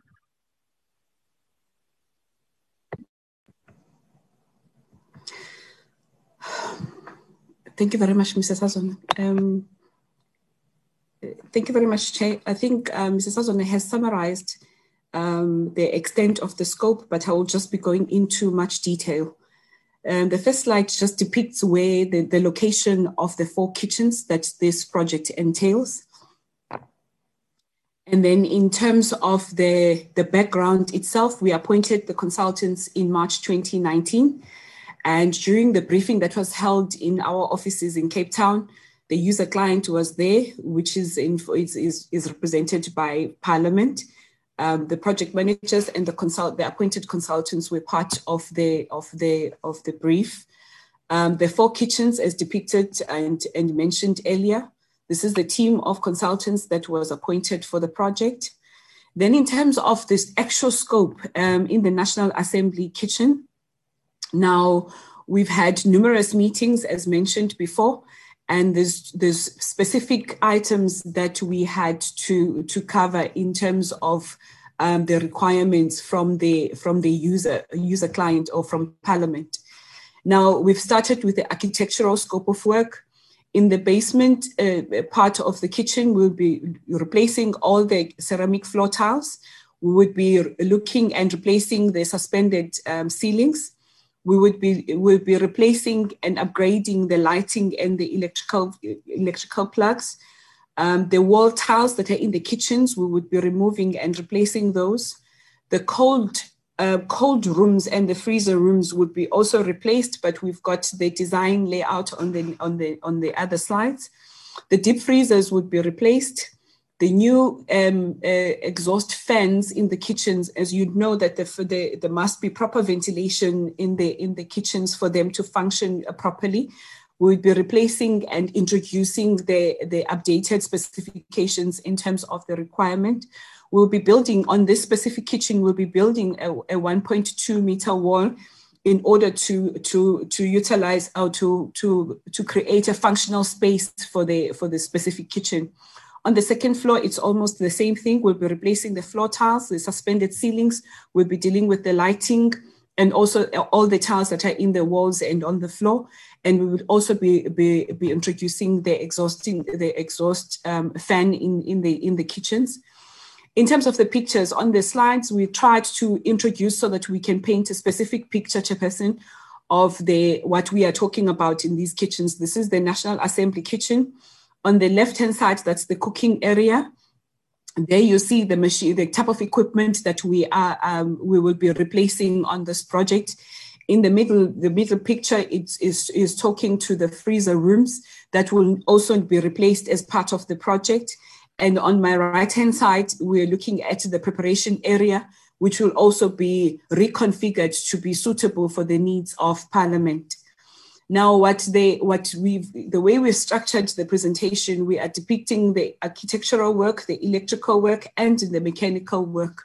Um, the electrical scope of work, I'm trying to summarize, Chairperson, will be dealing with the making the distribution boards compliant, um, we would be changing um, the, the switch gears, we'll be changing the wiring, and we would make the distribution boards compliant. It, this does not mean that they are not safe, but we will be upgrading them to meet the, the, the, the latest um, SANS requirement. In terms of the, the power, we would be introducing power skirting so that you can have as many um, uh, power points in the in the in the in the kitchen to make the space functional. And then we'll be replacing the outdated, inefficient light fittings. Um, you would know, Chairperson, now, now we are all try every building that we are renovating, we would ha- we have to put energy efficient lighting and we have to make the, in fact, the energy efficient lighting comes in the form of LED fittings, which actually improve the, the, the, the, the lighting in the spaces. So the lighting would be improved, but also the, there would be energy efficient lights. We will be providing PowerPoints for the workstations, electrical equipment, electronic services, and the mechanical services. So the points would be for the equipment itself, but also for the functioning of the of the spaces for the workstations and any other um, electrical equipment that we would have in the in the kitchens. We would install dedicated trays, trunking power and power, uh, power skirtings for internal reticulation of the electronic services. And we would also have a, an additional emergency voice evacuation speakers. Um, they would be added to the existing system. You would know that in Parliament we have an existing system, so we would add this to the kitchen area so that they could also be in the in the grid in the system grid. We would also in, install additional fire detection devices in the existing system and we would provide wireways for the ICT infrastructure that needs to be installed, we for the access control and the intercom system and the intrusion detection system and the surveillance system. So we would create these wireways and then the system would be installed in the wireways because we are already working in that space. In terms of the mechanical scope of work, we are trying to make the kitchen functional. So the, the chefs have assisted our, our technical team on how to make the kitchens functional for their for, for their daily use. Um, they they would like to optimize the functionality. So we have we have taken all of those requirements into consideration. The kitchen canopy, the current one that is there, is not um, adequate and it doesn't have the makeup, um, uh, uh, the, that's the fresh air installation into the kitchen. So we would be replacing that. Um, the extraction system we are replacing um, we are also um, going to to to to to deal with the drainage system. You would know with the kitchen, you need to have the, the drains on the floor so that the spillage that comes in there can go through. So we would be designing that. And we're also, um, uh, uh, there is a, a guest, a, a, central guest insulation in Marks building kitchen and 90 Plein. So we would be almost um, uh, synergizing the configuration of the, of the guest system. And then in terms of the layout and the installation, we would be introducing new kitchen canopies, ducting fans, and then we'd also be uh, creating a, or introducing a new makeup air system. We would be installing a new fire suppression in canopies. We would be insta installing the new floor drains, as I've already indicated. We would move and reconnect the gas points to the new equipment. The cold freezer room um, and the external ins insulation panels are damaged, so those would be also be dealt with. In terms of the seals, um, I think you can see the, the freezer rooms have got, um, the, the freezer rooms, they've got these big doors. I think I've, I've indicated on the previous picture. So the seals to the doors have, uh, uh, they are all um, um, now finished. They are not functional anymore. So we would be making the, the new freezer, freezer doors and the freezer rooms to have the proper seals in order for them to function correctly because you're not supposed to be having air coming into the um, the, the, the freezer rooms and the cold rooms. Um, this is just the rest of then the, the, the, the mechanical scope of work. And then in terms of the design considerations, we've also in, just included this on the on the presentation, what SANS requirements that we are trying to address and SANS requirements that we need to, to comply with. So we've we've we've actually put in all the design consideration as part of the of the um, of the presentation, so that um, you can understand or you can see how we have come to the sizes that have been uh, depicted and what we are trying to comply with in terms of the current regulation. So we'll be dealing in terms of the mechanical scope. In fact, the, the bulk of the cost of these projects is on the mechanical work, electrical work, um, the kitchen equipment, and the, the some of the, the smaller components that we need to replace in the in the kitchens. In terms of the next um, um, kitchen, it's Marks building.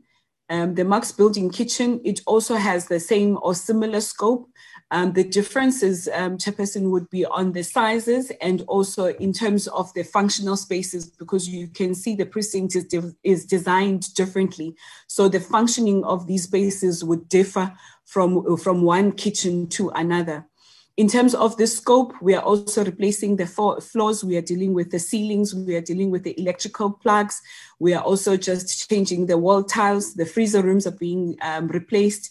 Cold rooms are also being replaced in this kitchen, we are also dealing with the sinks because they, I think you also only have one sink area where they have to wash off all the, the utensils from the kitchen. So we are introducing a double sink on this kitchen. In terms of the picture of the kitchen, you can immediately see the differences on the kitchens. On my left-hand side, um, the extraction system that I was talking about, Chairperson, is what it's that V that you can see from the top we would be replacing that because it's supposed to extract the hot steam from the pots and take it outside and bring in um, uh, fresh air into the into the kitchen. And the drainage would be introduced in that area because when you've got big pots in the kitchen the drainage must actually happen on the spot because you can't pick up that pot and take it to the sink. So everything must happen within that space. So chairperson will be yes ma'am? No give us the pictures. We see we see now a full picture of yourself as opposed to the pictures that you are talking to. If you can make it the other way around. Oh. Okay, Chairperson, noted. Let me see. Okay, thank you.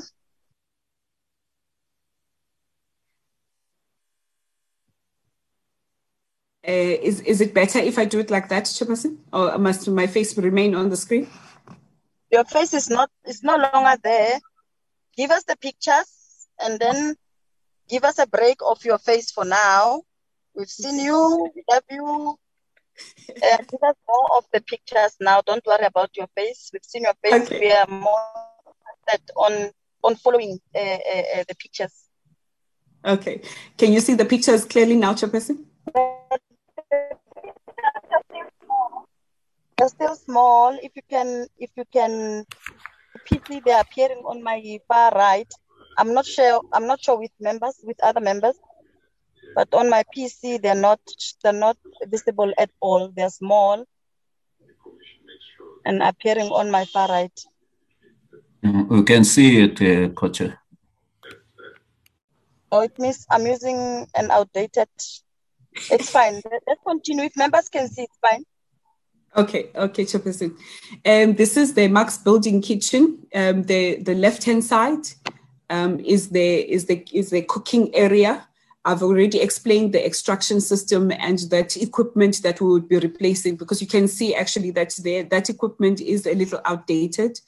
In terms of the middle uh, the middle picture, that's the preparation area that preparation area would be reconfigured in terms of what we we have um, consulted with the chefs to be.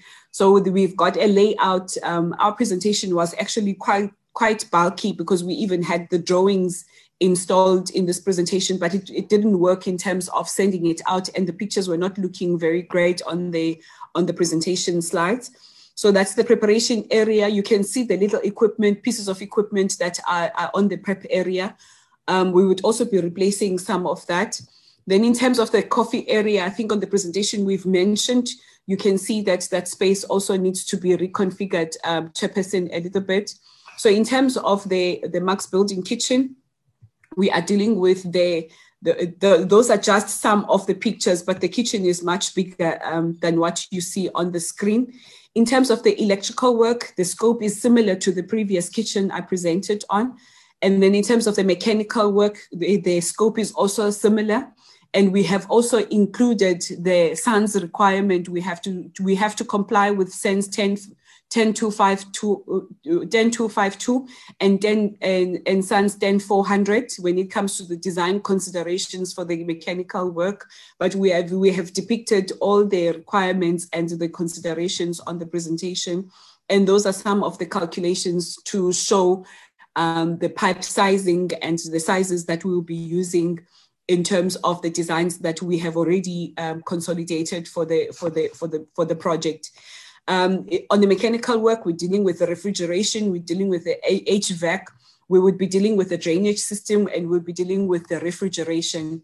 These are just some of the pictures as well. You can see where the 10, the 10 liter geyser that is, is feeding the sink, that, that uh, installation is now outdated, but we would be installing a proper, a proper uh, installation, geyser installation that, it, that would be on a, on a safe space for that kitchen. In terms of the, the drainage, these are some of the, the pipings that we would be replacing in the kitchen.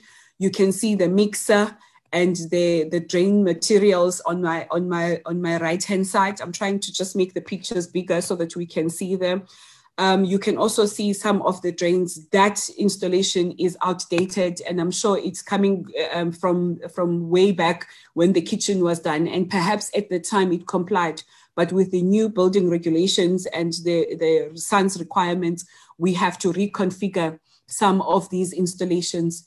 These are some of the water points on figure nine, that's the water supply point, we would be um, uh, fixing that installation and, and, and make it compliant. In terms of the fire extinguisher, chairperson, the regulations call for the fire extinguisher to be 1.5 meters high. Um, the level must be from, uh, from 1.5 meters uh, high from the floor. Um, that fire extinguisher is almost looks like it's hidden away and if something happens, a, pe- a, person would would struggle to get to that area. So we would be um, trying to create um, a, a, more uh, convenient and compliant um, space when it comes to Marks Building Kitchen.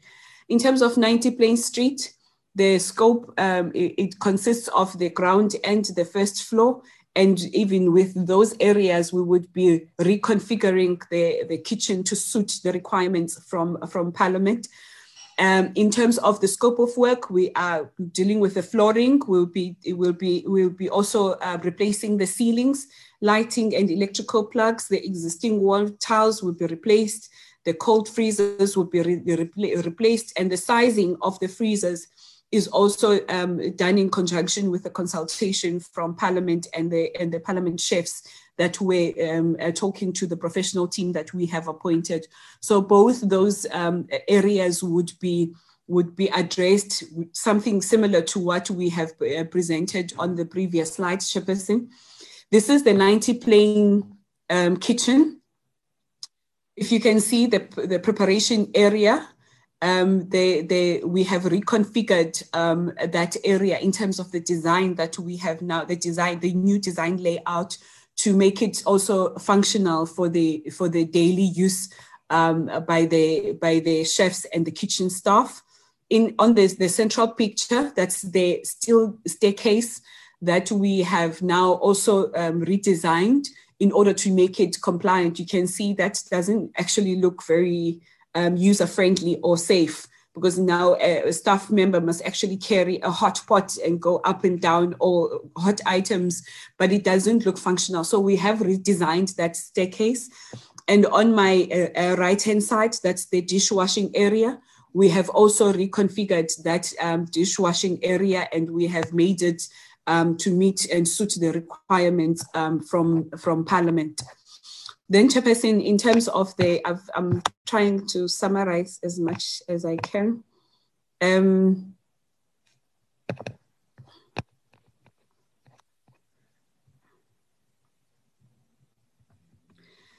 okay, then in terms of the of the of the electrical scope, it's it's similar to the to the scope that we dealt with in the previous kitchens. But obviously, due to the size and the, the requirements of each kitchen have been, have been uh, separated in terms of the needs. In terms of the mechanical scope of work, we are dealing with the wet services, the domestic uh, water storage has uh, there's been no real issues with the domestic water storage. The hot water we are we are we are also uh, making it compliant. The plumbing we are dealing with the piping issues that have showed you in the previous slide um, we would also be, be um, addressing in this project. And these are some of the calculations that we have used. On this kitchen, we are also dealing with the issue of ventilation, like the other kitchens, and the fire protection equipment. And these are the considerations that we have had. And we have more pictures, um, Chairperson, um, when it comes to the, the, the 90 Plein Street kitchen. The escape, the fire escape door is not compliant. It has a lock. Uh, it's supposed to have a push bar. We would be addressing that on the project. This is a fire suppression system. We'll also be, be uh, making that compliant. Um, those are just some of the items that are obstructing the doors. And uh, I think those have been addressed, Chairperson, with, by the maintenance team in Parliament. Then in terms of the, the, the doors um, for the, for the current um, freezer and cold rooms, they are they've got some damages to the checker plates and the floor finishes are not are not working so well. Um, this is the cold room. We're also having some issues there. On the right hand side, Chairperson, that's that's your freezer room. The space is not adequate, and you can see how your um, how the food is being um, packaged or packed or stacked in that kitchen. So we are in that freezer room. So we would be um, and enhancing the size of the freezer room in order for it to cater adequately for um, the members of parliament. And then these are just some of the pictures in, to show you how the, the pipes and uh, the pipe installation are looking like at the moment. The rubber seals on the doors that have, have been worn out.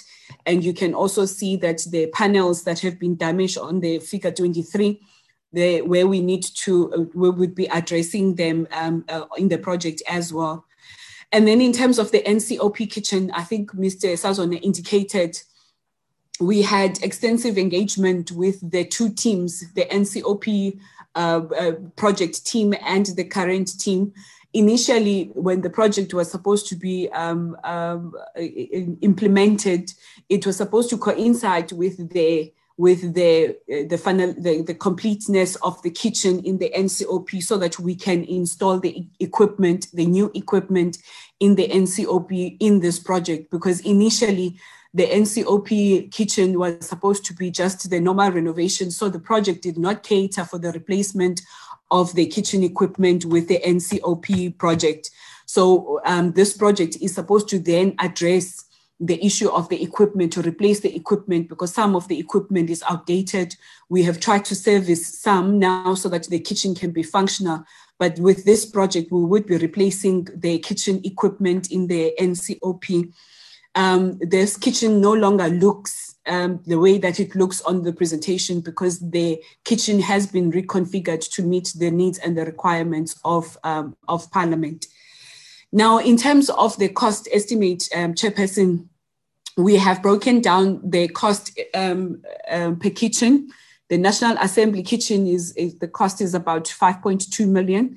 The Marks Building kitchen, you can see the size of that big kitchen is much bigger, and the 90 Plein Street, the Marks Building kitchen would be costing um, a, a 7.1 million and 90 Plein Street will cost 6.8 million. The NCOP kitchen, because it's only the replacement of the kitchen equipment, it will cost um, the department about 958,000. Then, in terms of the 3.5% that we have set aside as contingencies, the total cost of the project itself would be 21.5, which is excluding VAT and the cost um, escalation and the fees. But in terms of the final project cost, when you add the contingencies, uh, excuse me, when you when you add the escalation, pre-tender escalation and post-tender escalation, and you add VAT and the fees, the total project cost will be um, 29.8 million. We can round it off to 30 million. Um, I think we have indicated before um, that the program that you have on the presentation is not there it's not the updated program until the endorsement of the project has been concluded. Then the department and the professional team will update this program accordingly so that we can have a recent uh, tender date. But this was the program that we were working towards at the time. Um, Chairperson, as a conclusion, the project is on hold until the endorsement and the approvals have been granted for the department to continue um, with the implementation of the project. Uh, thank you very much, Chairperson. Thank you very much, uh, Rebecca. Chairperson, just to add one point there, that we're dealing with the four kitchens, and the entire purpose of this particular program is to make the four kitchens functional and compliant. Uh, however, the scope is, is very flexible in terms of what is required. In the department, we had what we call the sketch plan stage. We've got the plans and the designs, uh, and it's subject to the approval, of course, of the executive authority. Uh, and the main cost drivers are the equipment, as well as mechanical and electrical installations. So uh, that's just the background, the chairperson, but ultimately we'll be directed by our user, which is the Executive of Parliament, on how to proceed with this particular project. Uh, thank you very much, Chair. Let's hand back to yourself. Thank you very much. Can you can you go to your last your last slide? Last last slide. I think that's where I, I want to start with my comments.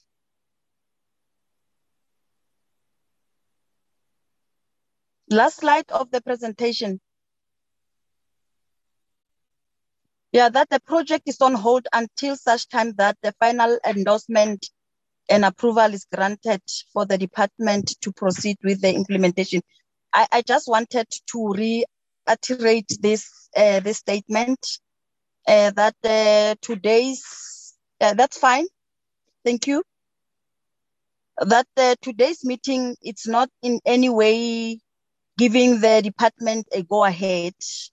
Um, we just needed more information and clarity on this matter of uh, kitchen uh, upgrades. Can you close the presentation? It's fine.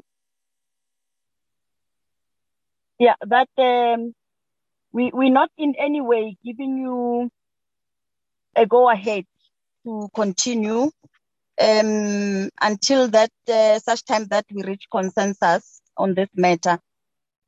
I've listened to your, I think it's 35 uh, slides of your presentation. And uh, the only time you mentioned a safety, a safety measure or a safety compliance is on the door in the NCOP kitchen and the stairs in the, I'm not sure whether it's in the old assembly, not old, is it old assembly? The stairs in the old assembly. So those are the two uh, areas where you have mentioned issues of compliance. But throughout the presentation, it is just about upgrading. Uh, if those stoves are still in a good working condition, why should we upgrade? Why should we use uh, public funds to to modernize kitchens, especially during the pandemic? I mean, it's not even 40% of members who go to parliament, and we don't know how long are we going to be operating like this. So I, I just wanted to say that uh, we, we, we, we, we, we understand and we know the, the economic situations that we are facing in the country. Earlier on, we had Treasury presenting on challenges facing uh, the budget uh, of Parliament. So budget of Parliament can be used uh, in more productive uh, ways, especially constituency work, uh, making sure that we service our constituencies and we, we, we, we, we hold the executive accountable, but not necessarily promoting upgrading of kitchens. If, if it is not broken, why fix it? If stoves are not broken, if those uh, sinks and, and, and, and, and, and coffee machines are still operating, they're functional. I think that there won't be any, any hurry for us to then say a public works must go in and, and fix, fix, fix those, those pipes and, and, and, and those, those things. Um, there's a slide on consultants you just flagged it and then you just said those are the, the consultants that were appointed. Can can you give us the scope of work for for, for the consultants? And can you also tell us how much uh, have been spent for consultants uh, to undertake this work? My question will also then go back to the previous presentation. Did you use consultants uh, because it would look like the scope would be more or less more, more or less the same. Did you lo- use the consultants for the pre- previous project that you just presented to us? Uh, you can you can respond on that one in writing. It's fine, but on this one, please give us a breakdown uh, of of of the consultancy fees and uh, their scope of work. Members, I will open for comments. I know it is not for the first time that we are dealing with this matter. Can we get hands?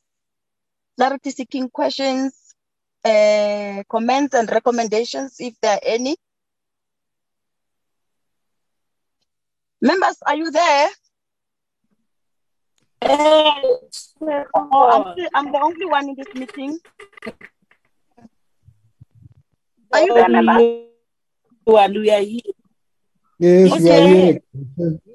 Can we get comments? Or really sharp? Chair, I, I think the the perhaps the challenge uh, uh, on our part uh, with regard to the understanding of the whole project is uh, our role as well as the role of the executive authority. It could be that uh, the discussion has been with the executive authority and uh, also the endorsement and approval will be at that level. Uh, so maybe there should be clarity around that, that aspect. Perhaps uh, maybe uh, acting secretary can come in and uh, clarify um, so that we don't say they should go ahead, they should not go ahead, yet uh, uh, that will be out of our scope or jurisdiction. It's a matter between the executive authority and uh, Department of Public Works uh, and Infrastructure. Uh, but also the the costs involved in refurbishing will they come from Parliament budget or they will come from uh, the, uh, Department of uh, Public Works and uh, uh, Infrastructure. Thanks. Chair. Thanks, Honorable Khai. Definitely, this is uh, uh, out of our mandate. The executive authorities will have to give a, a way forward on this matter. Members, any further takers? Okay. I support Oh, Member the- Yes, ma. I I definitely support what the, the latter speaker has said that uh, uh, we, we we we we need to know the scope or our mandate as the committee because our work is to recommend. So I think the executive authority has the powers to to report to us on what is it that they, they are going to do in the next meeting. I will suggest that let's pack it for the next meeting when the executive authority is around so that they can be able to help us in making sure that we understand the decision we are taking. Because most of the time, our work is to recommend and do oversight on what they implement. Thank you.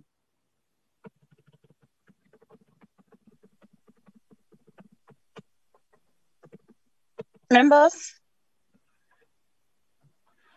Okay. Ma'am Tyawa? Thank, thank you, thank you, Chairperson. Um, I, I do, I, I do hear the the members, and I think um, the presentations are done to yourselves, eh, obviously as an oversight committee. However, what then happens is, as we briefed last week, I think um, my colleague acting DG, we did say we have a minister to minister, if I were to say, conversations and discussions on the scope, the value, and the need. And we also include the risk in case um, there's no, rep, um, what's the word? There's no fixing of those areas. So such a presentation will then go to a meeting which is set out between the speaker, the chair, the minister, and the deputy minister. And of course, at that level, the budget sits with with with um, DPW. Then the DG is able to actually say, in fact, these estimates or these costs are in line with the market. They can be justified. Then in that meeting, we are able to say, what if we do not invest this much in correcting some of the things that have been found not to be safe in the institution?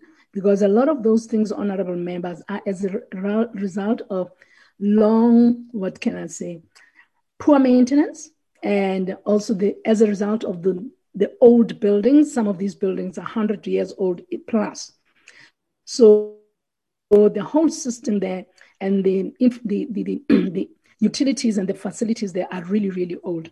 So I would say, Chairperson, uh, honorable members, that this type of presentation goes to the EA together with the ministry, minister and deputy minister, and then we discuss the risks. And then, of course, where, where Public Works has already budgeted, it means they would have attached that to the APP that would have been approved by Parliament.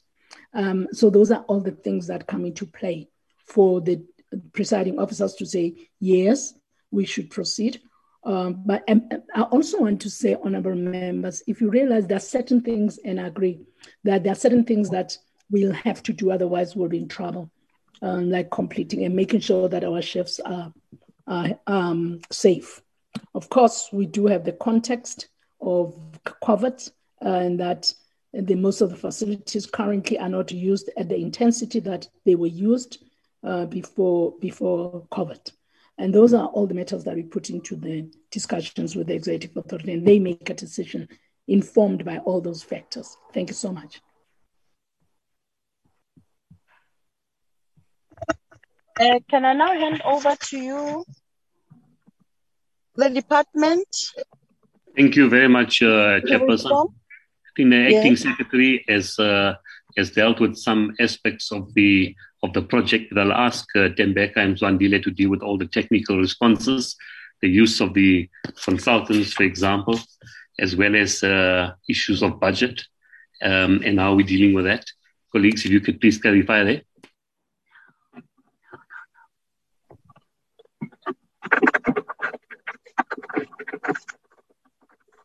You can come in, Tembeka, consultants. We still Um, expect the videos to be opened. Fazel doesn't open his his uh, video when he speaks. Uh, thank you very much, Chairperson. In terms of the consultants, um, for the old assembly, Chairperson, maybe m- m- I must, I must start with that one. The, the presentation that we did, we have used our internal professionals to conduct the assessment. So we had our, in fact, it's the young professional architect that has been scoping the project, but she's professionally registered. We have a chief um, con- construction project manager leading the team. We also have um, a young professional electrical engineer, a young professional mechanical engineer, but they are being um, um, supervised by our registered engineers. And we also had our professionally registered QSs that have been um, scoping and costing the project. But for this project, we have appointed a similar um, a, a- similar approach in terms of the, the, the, the disciplines that we need. But we had to go back, to go out in the market because when we can't um, uh, when we when we can't execute the projects internally, we then augment the the capacity of the department by appointing consultants. So on this project, we have appointed architects that are serving as uh, um, principal agents. We've appointed a quantity surveying company. We've appointed an electrical engineering company and a mechanical engineering company. And um, a structural engineer has not yet been appointed. Hence, we utilized um, the services of, of, our internal structural engineers to design that 90 Plein Street staircase that I, I, I was alluding to earlier. In terms of the cost, Chairperson, the, we had an open tender process. So the consultants were appointed based on how they had the price that they offered to the department. Combined, the cost of the consultant fees at the time was sitting at 1.2 million. To date, the project is at a completed design stage, which is waiting for the final approval from the department on confirmation by the user that we can proceed. So we have paid the consultants about 208,000 uh, to date because the project is on hold. There has been no further movement in terms of the work that the consultants need to do. Uh, thank you very much, Chairperson. I think I've answered your questions.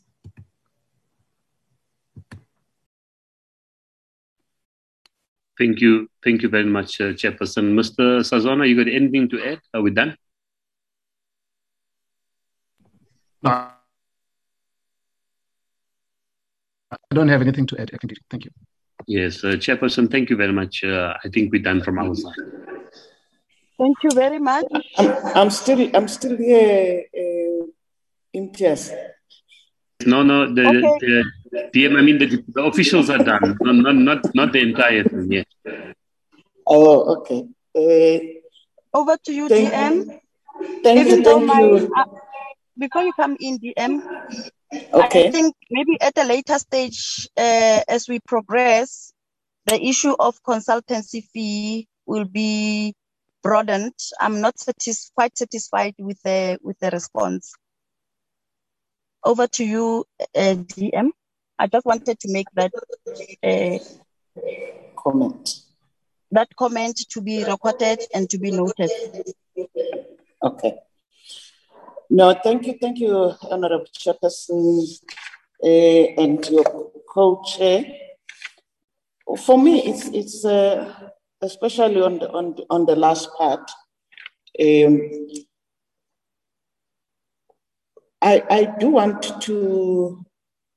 I'm I'm trying to to look for the correct words to use. Um, I I do want to. Um, what I don't want to say to beg. What is the other word for that? But to to to, yes, Indulgence, indulgence, to plead, yes, I Indulgence, want to yes, plead. indulgence. to to plead with the honourable members that uh, for me the the fact that this project uh, is on hold and if we look at the equipment, the setups, the, the, the machinery being used, the equipment being used eh, is, is almost archaic. The, the risk associated with that is the fact that we will at some point find ourselves in a situation where when those uh, very old uh, equipment ceases to function. Um, and it stops at a critical time when the house is in full session. Uh, and when we need those uh, that, that equipment in, in full use, you find that uh, you would be told there are no parts in the country because this is very old. Those are the risks that we, we, we face when we work with uh, equipment like this ones. So I would want to make that plea to say, for me, continuing uh, with this project um, soonest, especially utilizing the opportunity presented by lockdown and uh, COVID 19, that there are no people physically working in Parliament now, it would be advantageous uh, to Parliament. Remember, we are now uh, vaccinating the nation, expecting a full swing next year.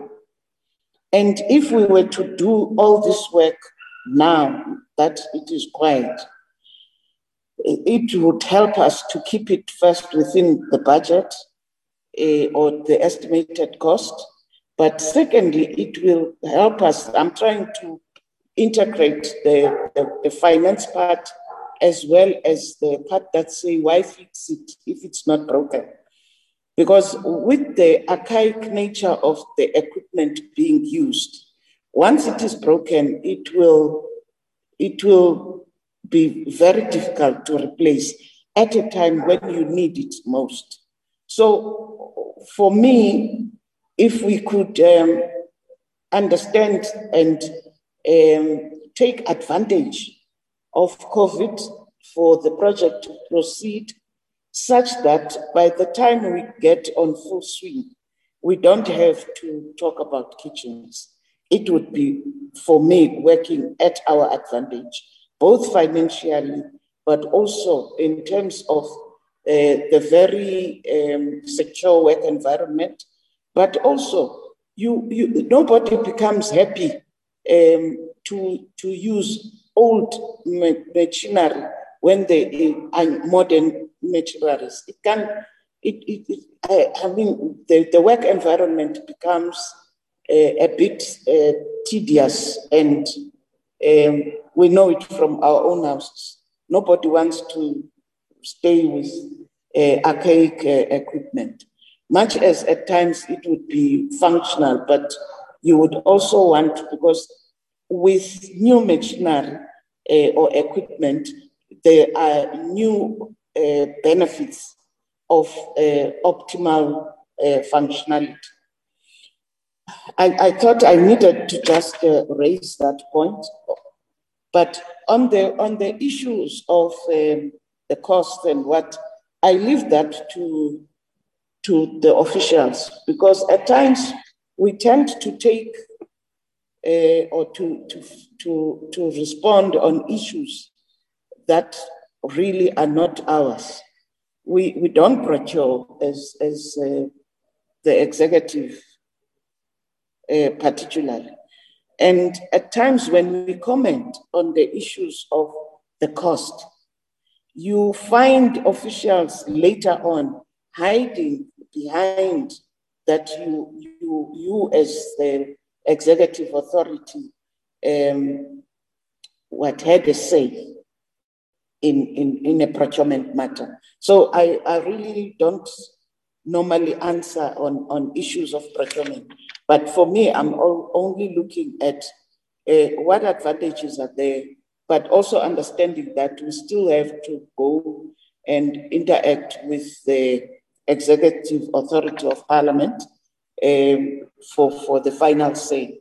But when the kitchens are not functional and everybody is, is back at work, um, that also is going to be another uh, face, what egg on the face of the department. Because then once those equipment are not working or the kitchens are not in order, the, the, the immediate response is Public Works is not doing. Public Works talked about this long time ago, and Public Works never uh, acted or they said they are doing it. Up until now, it's not done. So those also are other pressures that the department finds itself, which we, we really need to find a way to mitigate. Um, yeah, I, I, thought that I needed to just uh, make that comment. Thank you, thank you, Chairperson, and thanks for affording us the opportunity to present to the committee. Thank you. Thank you, DM, and thanks to your team as well for availing themselves uh, for two executive consecutive uh, weeks uh, we really appreciate uh, being for we really appreciate your your response um, to the second invitation, though it was a short notice. This is work in progress. We will allow the executive authorities and and and and and, and members of the executive to further deliberate on this matter and we shall be guided by their responses. On that note, members, I think that we can release the department and deal with the minutes, approval of minutes. Are we still forming a quorum, uh, Cindy? Um, Chairperson, no. Thank you, GM. You are excused. Thank you, thank you, honorable members. Enjoy your weekend. Thank you very much, Chairperson, honorable members. Thank you.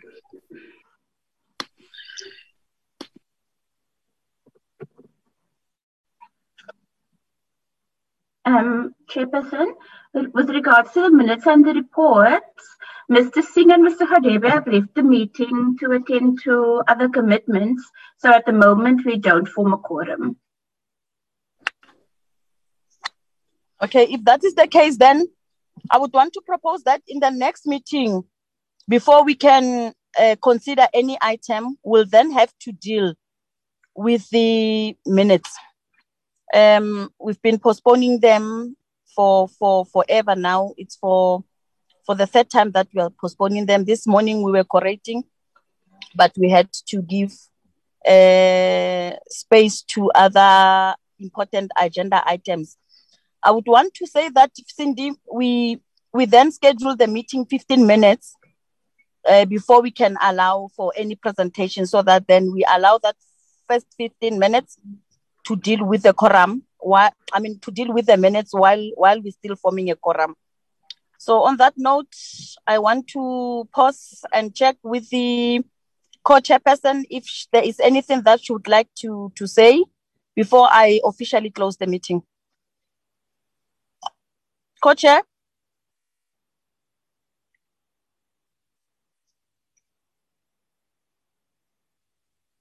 Oh, it seems we've also lost the co-chairperson.